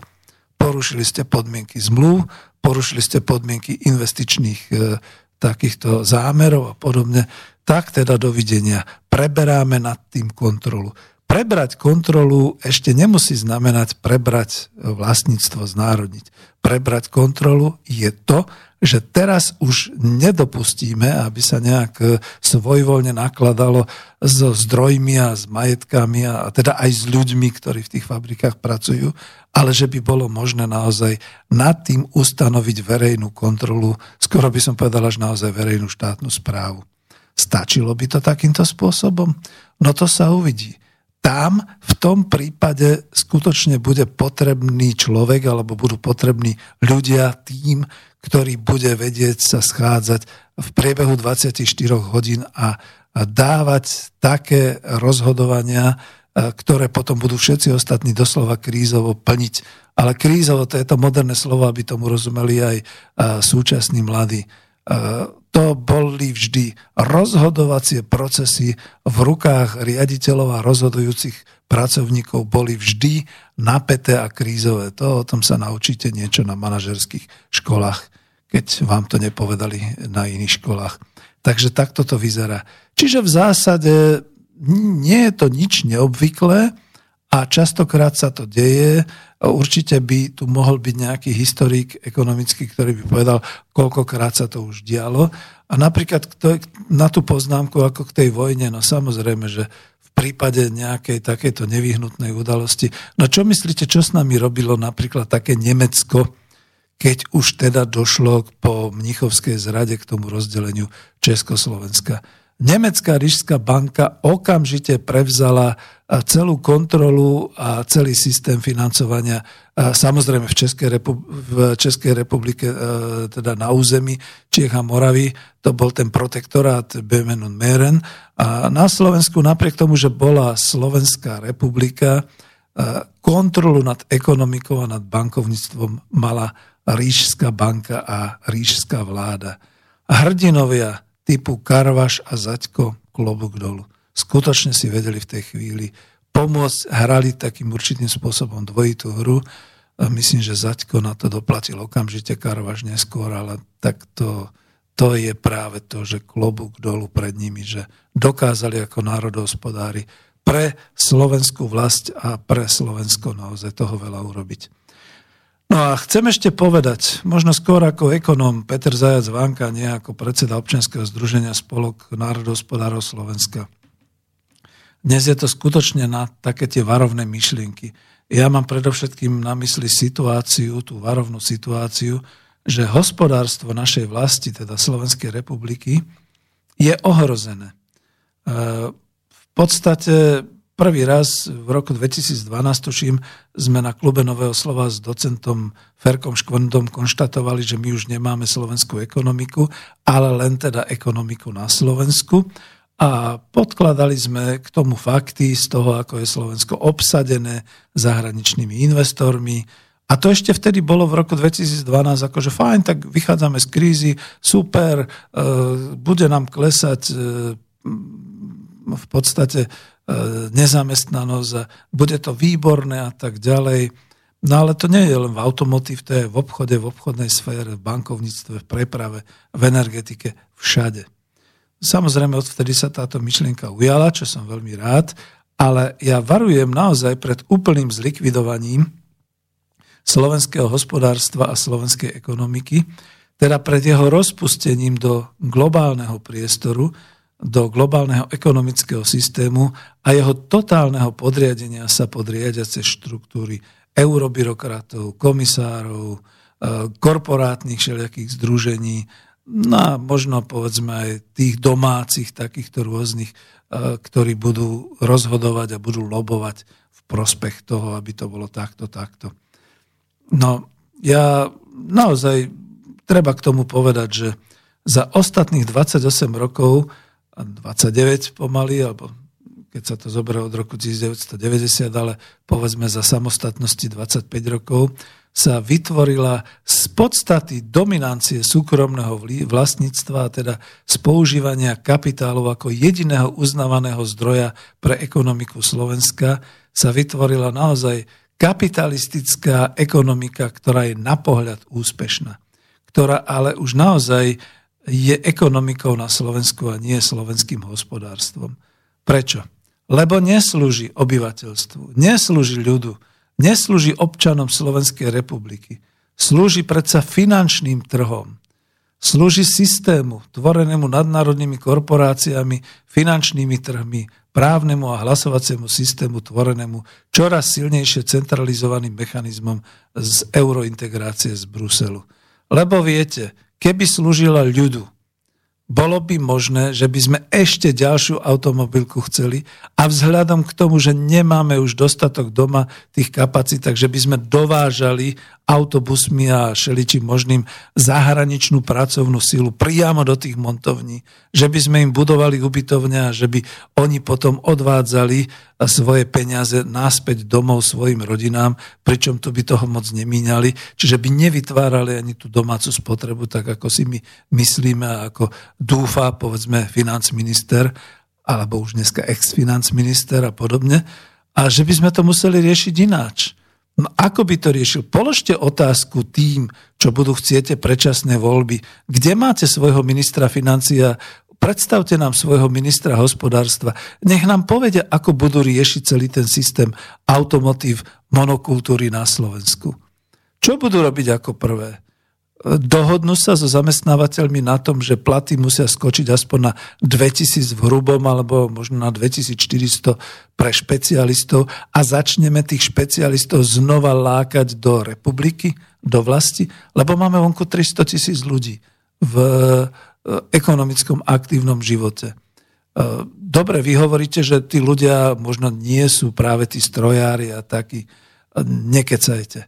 Veď ide o to zaškoliť ich. Tak do toho dá štát. Keď chce štát mať duálne školstvo, keď rozvíja remeselné zručnosti u stredoškolákov a možno u ľudí po 15 a podobne, no tak dá skutočne aj na zaškolenie týchto ľudí, na preškolenie a niekde to písali, ja som veľmi veľa článkov, než som teda spustil reláciu, pozeral, bol nejaký pán, ja ho nebudem menovať, aby som mu nerobil reklamu, ale veľmi pekne písal, že to, čo sa tu zanedbalo, a to je naozaj zase aj kritika súčasnej vlády, aj keď to chceli dobre, ale nedotiahli to, to je to, že tie inovatívne a tie vedecké kapacity, všetky tieto veci, kto mohol a kto nechcel ubližovať sebe, odišiel odišiel preto, pretože len 20 kilometrov tu za Bratislavou v tom svete stále ešte ekonomickom, európskom dostal okamžite plat o 2000 vyšší, keďže je špecialista. Toto my nedokážeme. A toto ani nebudeme môcť dokázať, pretože tie automotív firmy, automobilky a všetky tie montovne, tie nepotrebujú týchto ľudí. Tie potrebujú hrubú pracovnú silu, ktorú aj tak v tom prípade, keď už potom budú tie automatické linky lacnejšie, nimi nahradia.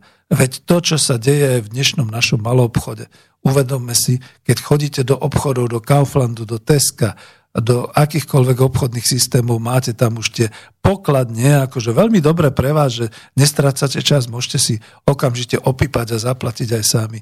Čo to ale spôsobí?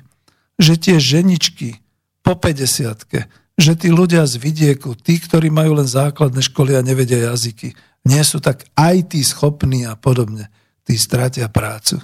Som zvedavý, ako to chce riešiť v roku 2018 koncom roka alebo v roku 2019 novonastupujúca nejaká vláda.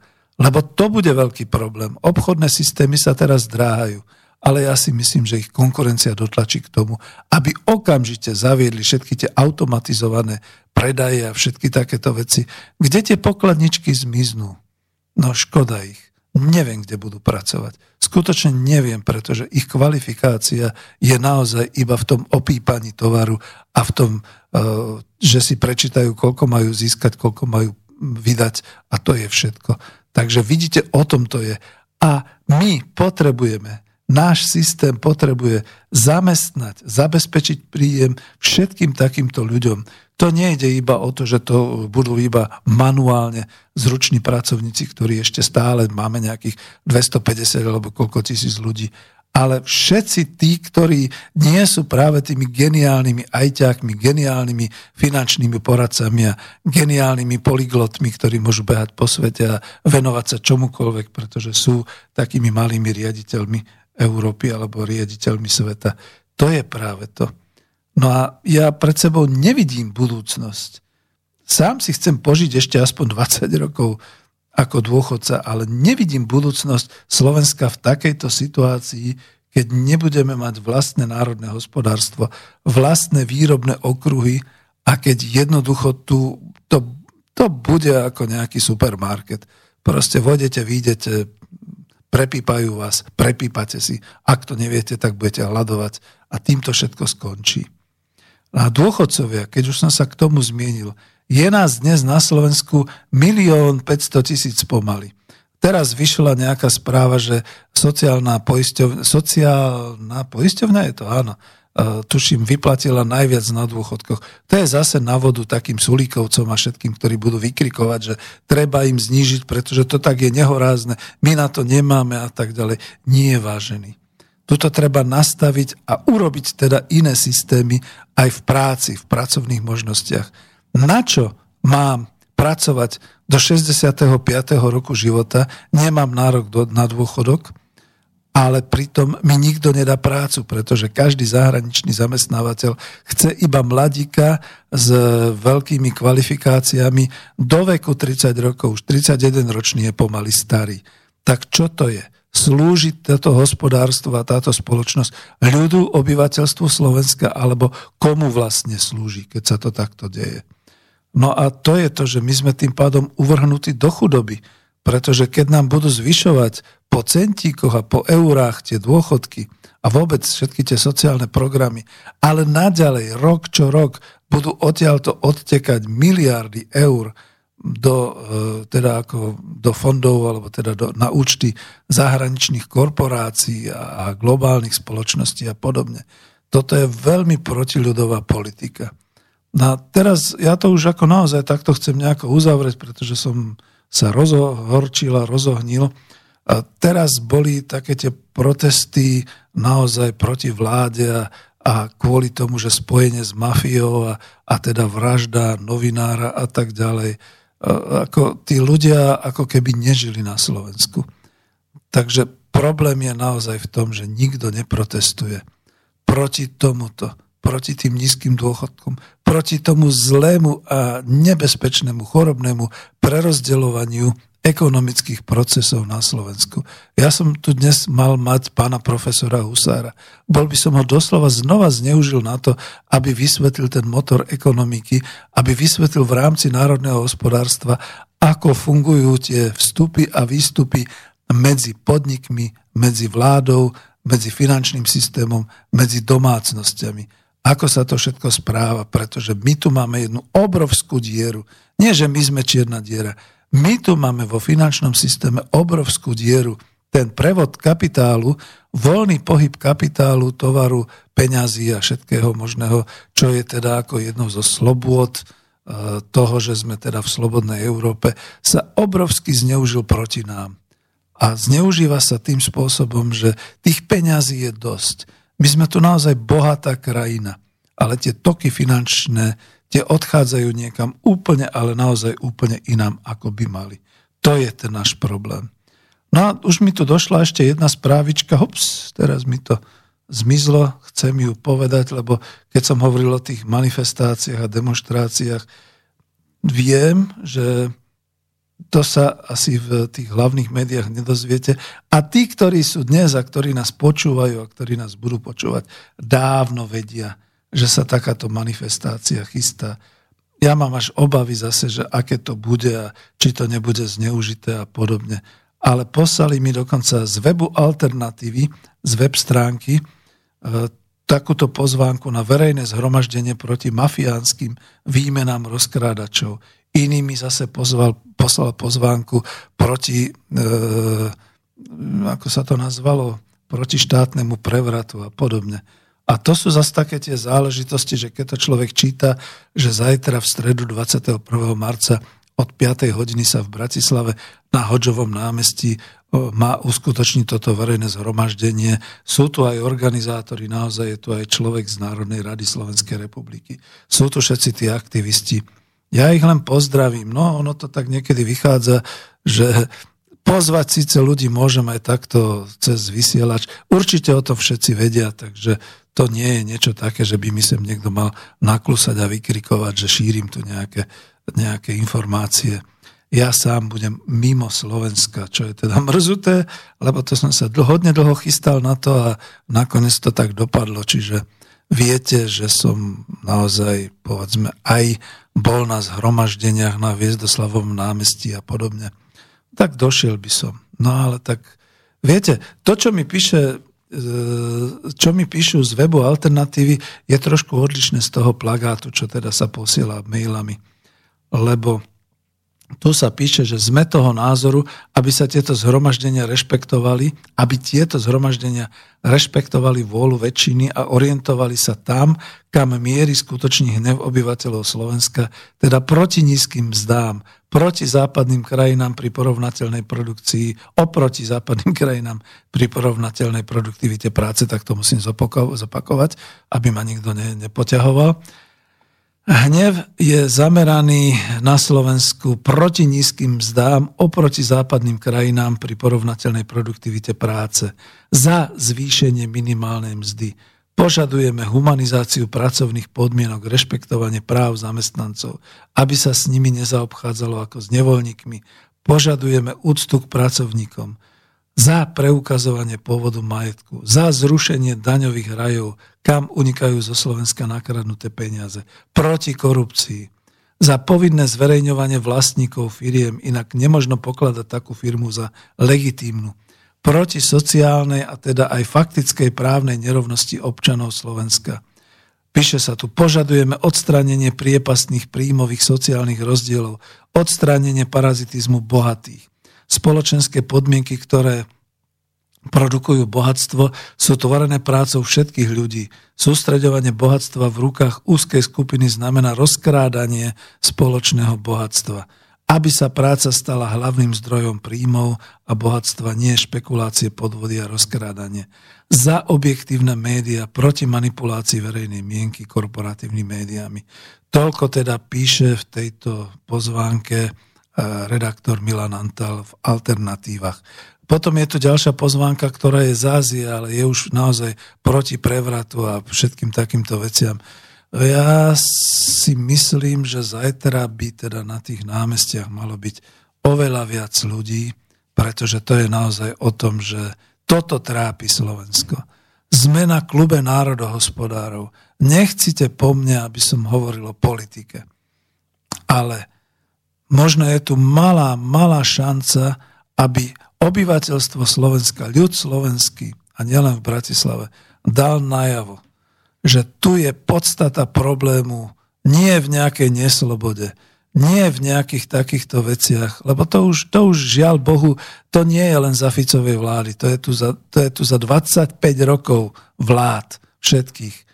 Ale to vykorisťovanie, tie nízke mzdy, Spomente si na toho, čo teraz začal vyskakovať už niekde z obrazoviek, hlavne z českej televízie, ten, ktorý nám sluboval tie dvojnásobné platy mzdy. Spomente si na tých, čo nám slubovali to slovenské, švajčiarsko a podobné veci.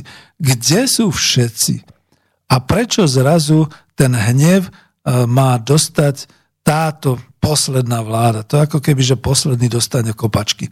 Lenže v skutočnosti celý tento systém naozaj vyprodukoval za tých 25 rokov to, že na Slovensku sme maximálne nespokojní a to ste tu počuli tie požiadavky s čím. No ja naozaj ľutujem, že nebudem tu na Slovensku, ale tak snad nebude posledné zhromaždenie, budú aj ďalšie. Sme na konci vysielania. Ja sa, už ani nevolajte, ani ste nevolali, ja sa len pozriem, či ešte niečo nemám a pôjdeme do rozlúčky s tým, že v klube národohospodárov chcem vysvetľovať a budeme vysvetľovať tú základnú vec a to je ekonomika a hospodárstvo. Ešte píše Peter, nebudem ho menovať, ale Peter, Dobrý deň, podľa ústavy sme na princípoch sociálne ekologicky orientovanej trhovej ekonomiky. Slovenská republika chráni a podporuje hospodárskú súťaž. Ako môžem súťažiť na trhu práce, keď skoro každý zamestnávateľ žiada utajené mzdy? Tu odpoviem, to sa malo zmeniť 1. mája nejakou tou zmenou legislatívy, len neviem, či to vôbec stihol parlament a vláda, lebo však mali úplne iné problémy, ako sa venovať tomuto, čo práve píšete.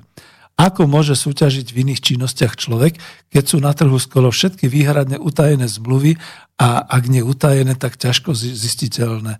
No, tak to je ten slobodný trh, ako všetko je obchodné tajomstvo, tak sa to nedá. Díky veľmi pekne za e, mail a čo už ja môžem k tomu pridať?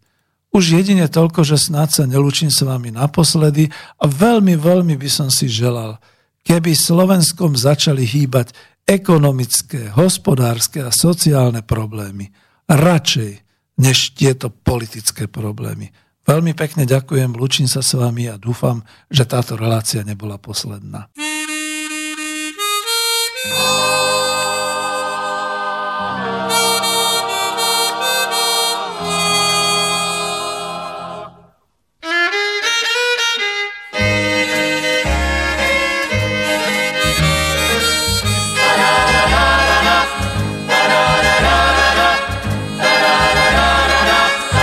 Krajina posedlá tmou, Krajina posedlá tmou, vzpomínky do sedla zvou, vzpomínky do sedla svou, nutí mě vrátit se tam, nutí mě vrátit se tam, kde budu na věky sám, kde budu na věky sám, kde místo úsměvů tvých čeká jen řada snů zlých. A místo lásky nás dvou, a místo lásky nás dvou, krajina posedlá tmou, krajina posedlá tmou, když západ v očích ti plá. když západ očí ti plál, S tebou jsem naposled stál, tebou se naposled stál, i když si čekala víc. když si čekala víc, Přijel jsem tenkrát ti říct, Viděl jsem tenkrát říct, že mám tě na každej pár, jedinou na světě rád.